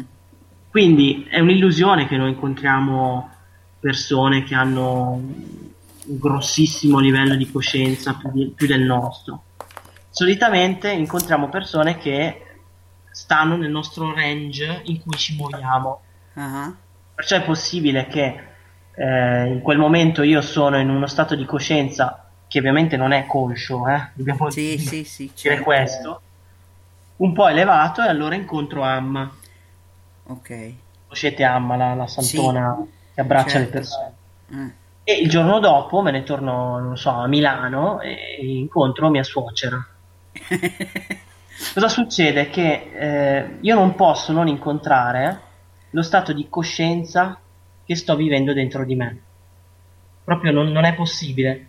Perciò cosa ti voglio dire? Che in sostanza quando tu stai vivendo quell'esperienza con quella persona c'è un leggerissimo, una leggerissima differenza di livello di coscienza, anche se non ti può sembrare così, ma è così. Mm. Eh, Detto questo, è vero, Jason, è vero tutti, che eh, il livello di coscienza che ha, che ha uno non è identico a quello che ha l'altro. C'è comunque, Certo. Come diceva e come scriveva Jason, che è più in su e uno che è più in giù. Quindi rispondo alla, alla seconda parte della domanda, eh, come eh, influisce sull'evoluzione pers- della persona.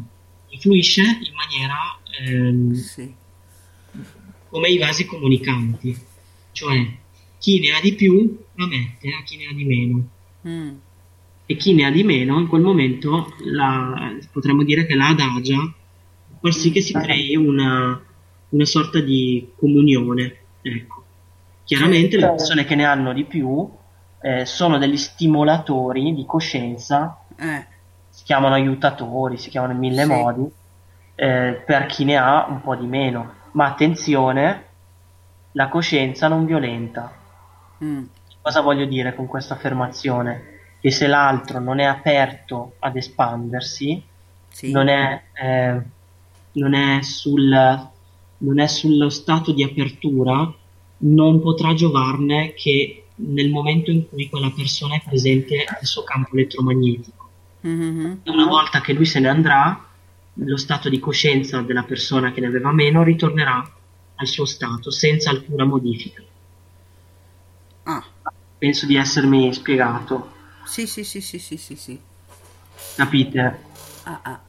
Ecco perché tante persone, io ne conosco tantissime di persone, ne ho viste più che conosco, ne ho viste tante di persone che eh, sono 20 anni, 30 anni addirittura che seguono tutti i guru possibili, tutti i maestri possibili e hanno sempre quello stesso stato di coscienza.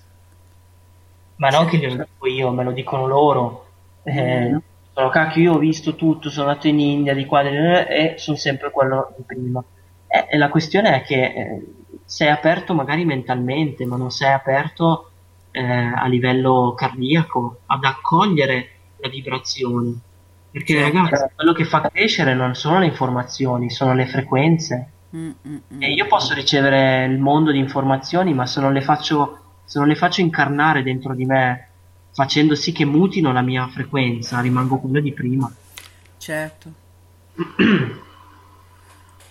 Eh, poi Jason ha aggiunto interazione sessuale. Ah, l'interazione di due persone con un livello diverso di coscienza, cioè l'interazione sessuale di due persone con un diverso livello di coscienza, uno più alto, l'altro più basso, come interviene sull'evoluzione di entrambi. Sì, sì, comunque vale lo stesso la risposta. Sì, la risposta è quella lì. Poi eh, eh, sessualmente si scambia, si scambia una grande, la più grande energia.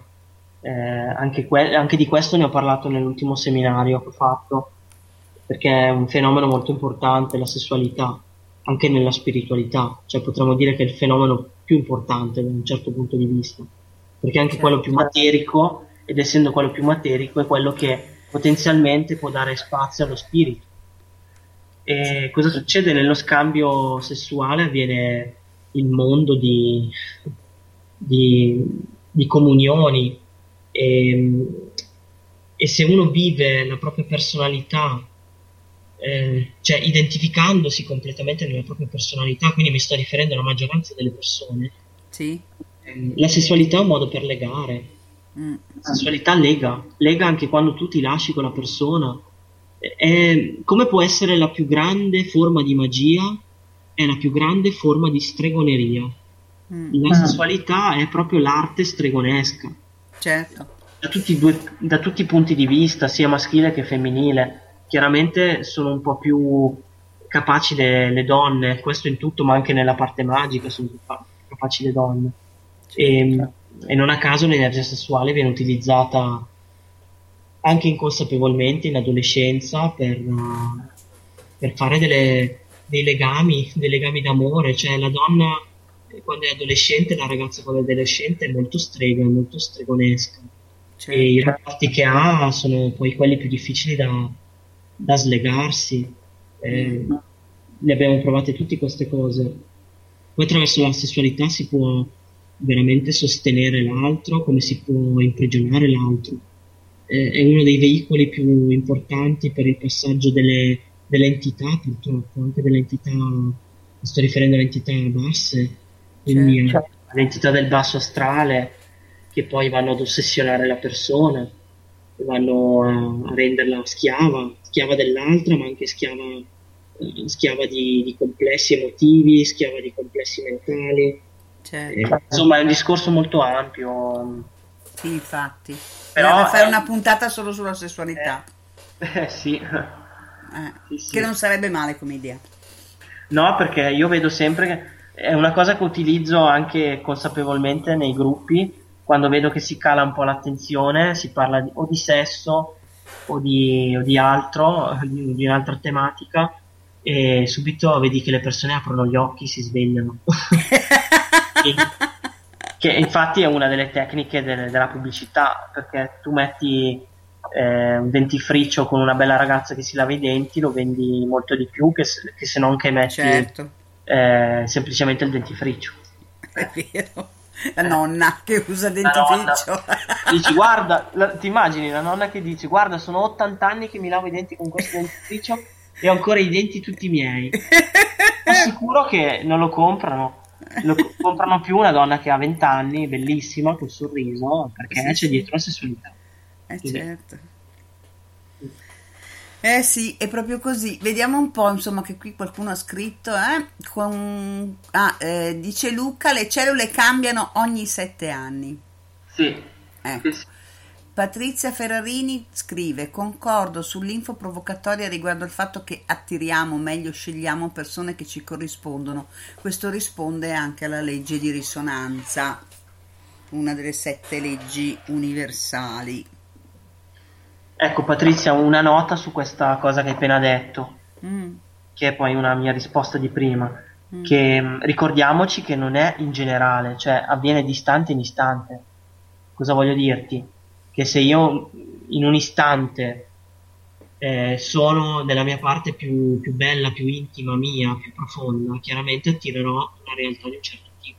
certo. Se dopo mezza giornata mi girano le palle, eh, la mia realtà prende una piega diversa.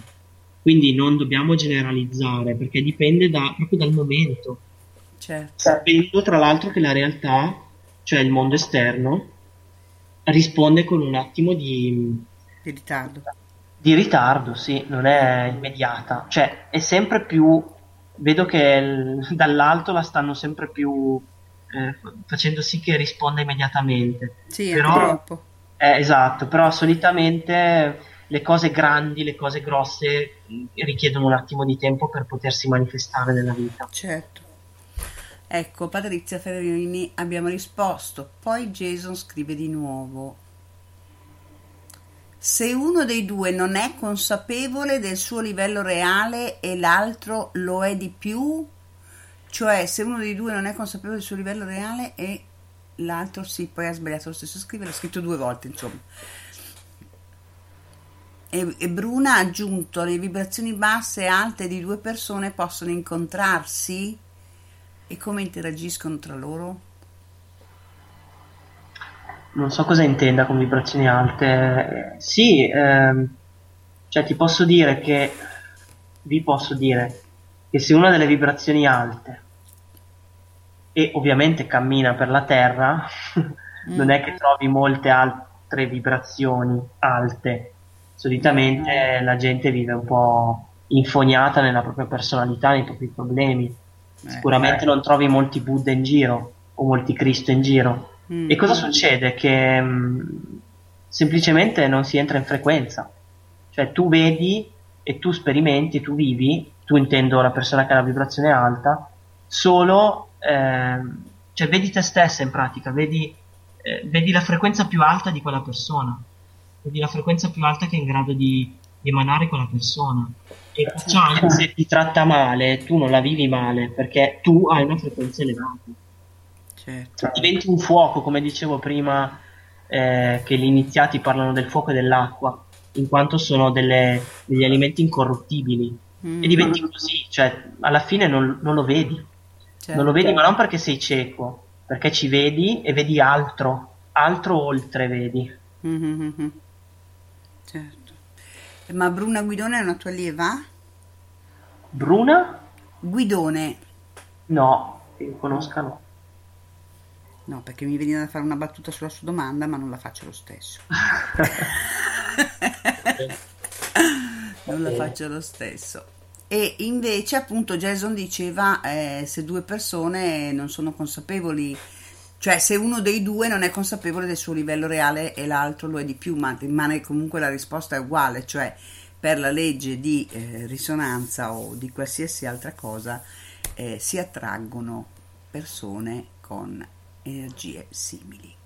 Per cui non pensate di essere superiori al vostro partner o non pensate che il vostro partner è superiore a voi. Se vi siete trovati va bene così. Eh, eh, lo so che dura da sentire, ma è una verità, almeno che vale per quel momento lì. Infatti, non a caso, quando veramente cambiamo, cambiano le cose. O cambiano con noi. Eh, Capisci? certo. Eh, il fatto che rimangano sempre le stesse non vuol dire che siamo sfigati, è perché non cambiamo noi, è quello il discorso. Infatti. Un cambiamento cosa intendo? Non che diventiamo migliori, attenzione, perché sennò caschiamo sempre nella, nella, nella trappola egoica di doverci migliorare. Ma col cambiamento io intendo il passaggio di eh, coscienza dall'addormentamento al risveglio. Quello intendo. Quindi se volete uscire dalla personalità. Certo, io per, efe- per esempio sono perfettamente consapevole di essere cambiata nell'ultimo mese perché il mio compagno mi aiuta a sparecchiare la tavola, prima non lo faceva. Hai visto? Eh. Eh, già, esatto. Ecco, un per fare un esempio terra a terra, insomma, ecco. Perché probabilmente non te ne frega più che lo faccia e lui ha incominciato a farlo. È sempre così. Sempre così. La- la famo- Poi alla fine, guarda, le verità, io ho notato che spesso sono in sintonia con i detti popolari, perché questa, questa cosa che tu hai appena raccontato è del detto chi ha il pane non ha i denti, chi ha i denti non ha il pane. Sì, sì, sì, sì, sì. Quando non te ne frega più di avere una cosa, ce l'hai. È vero, Eh. è proprio così. Infatti, mezzanotte a me mi- la zucca mi ritorna, cioè la, la carrozza mi ritorna zucca. la pattumiera rimane fuori. tu sei la, come si chiama, la, la, la fata madrina? Ci assomiglia? sì, vero? eh sì, è vero, ci assomiglia. Ma Qualcuno me l'aveva già detta sta cosa, chissà perché. Oh, Bene, bene. Allora, carissimi ascoltatori, io vi ringrazio infinitamente della vostra presenza, ringrazio infinitamente Thomas di essere stato qui e vi auguriamo la buonanotte sogni d'oro, senza però omettere che domani sera avremo il nostro astrologo Corrado Agugini che ci parlerà del segno del toro perché stiamo facendo eh, Thomas tutti i segni Sì. dello zodiaco. Interessante, La- sì. Ecco. E i cavalli e i topolini ha scritto Elisa. Bene. Comunque, io vi saluto anch'io, vi ringrazio di essere stati fino a quest'ora qua ad ascoltarci.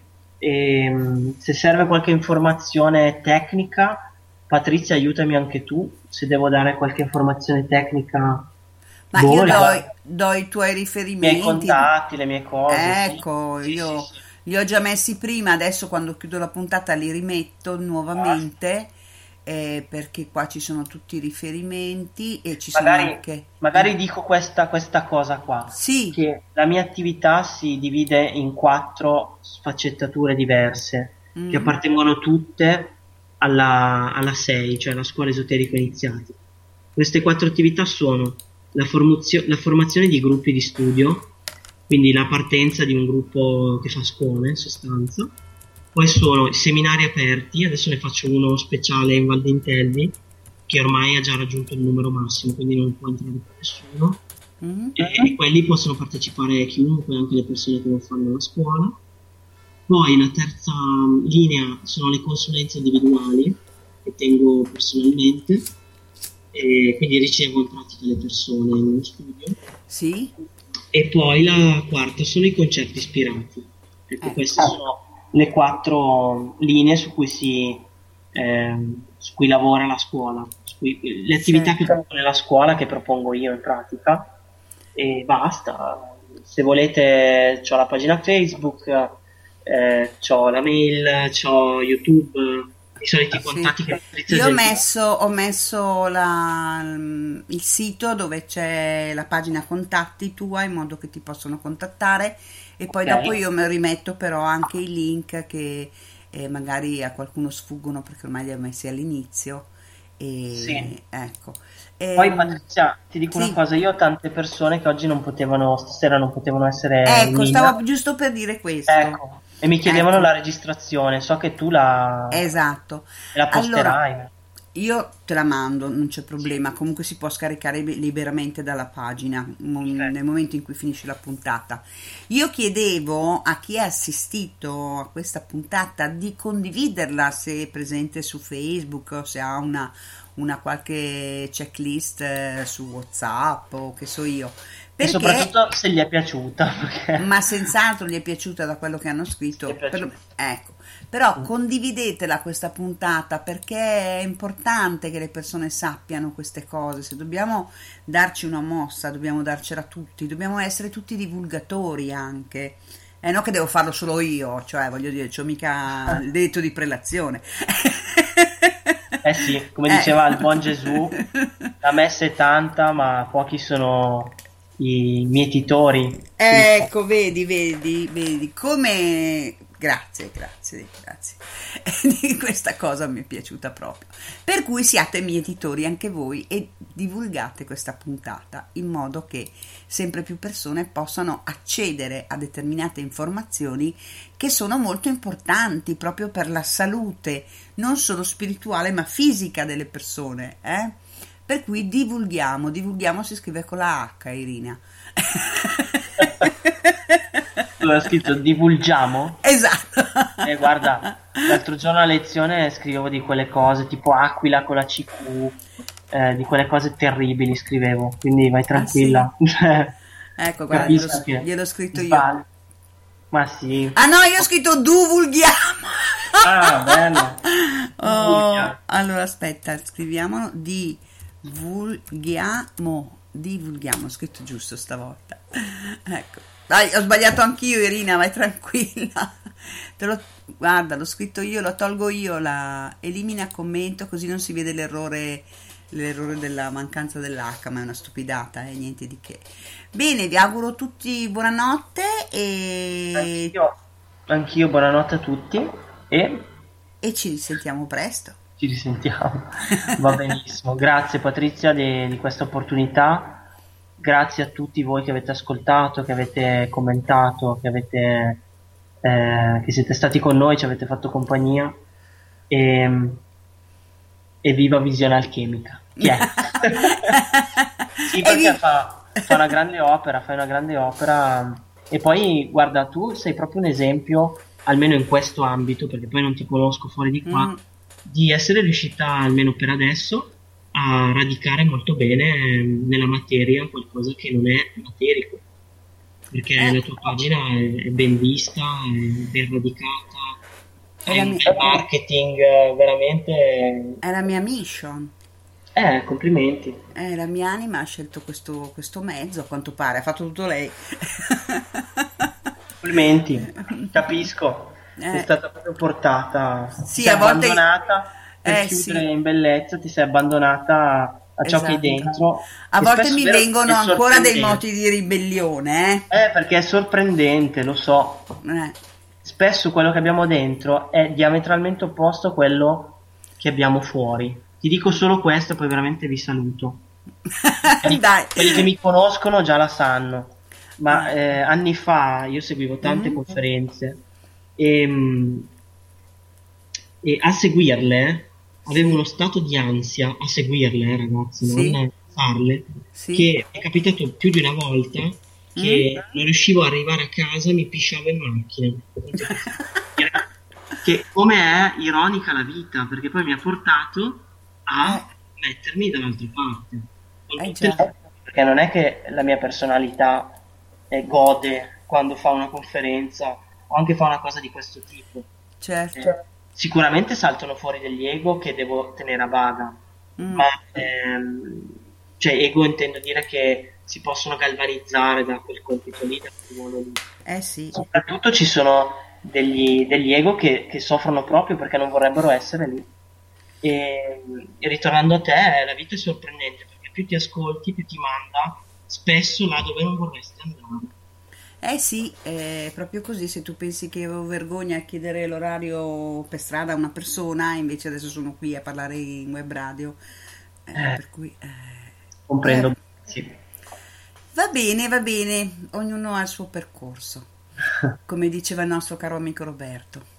Eh, Eh, ogni cuore ha il suo percorso, Roberto Senesi. è vero, è vero, sì. Un abbraccio a tutti quanti dal profondo del cuore, buonanotte, sogni d'oro, a domani. Buonanotte a voi, grazie Patrizia, ciao.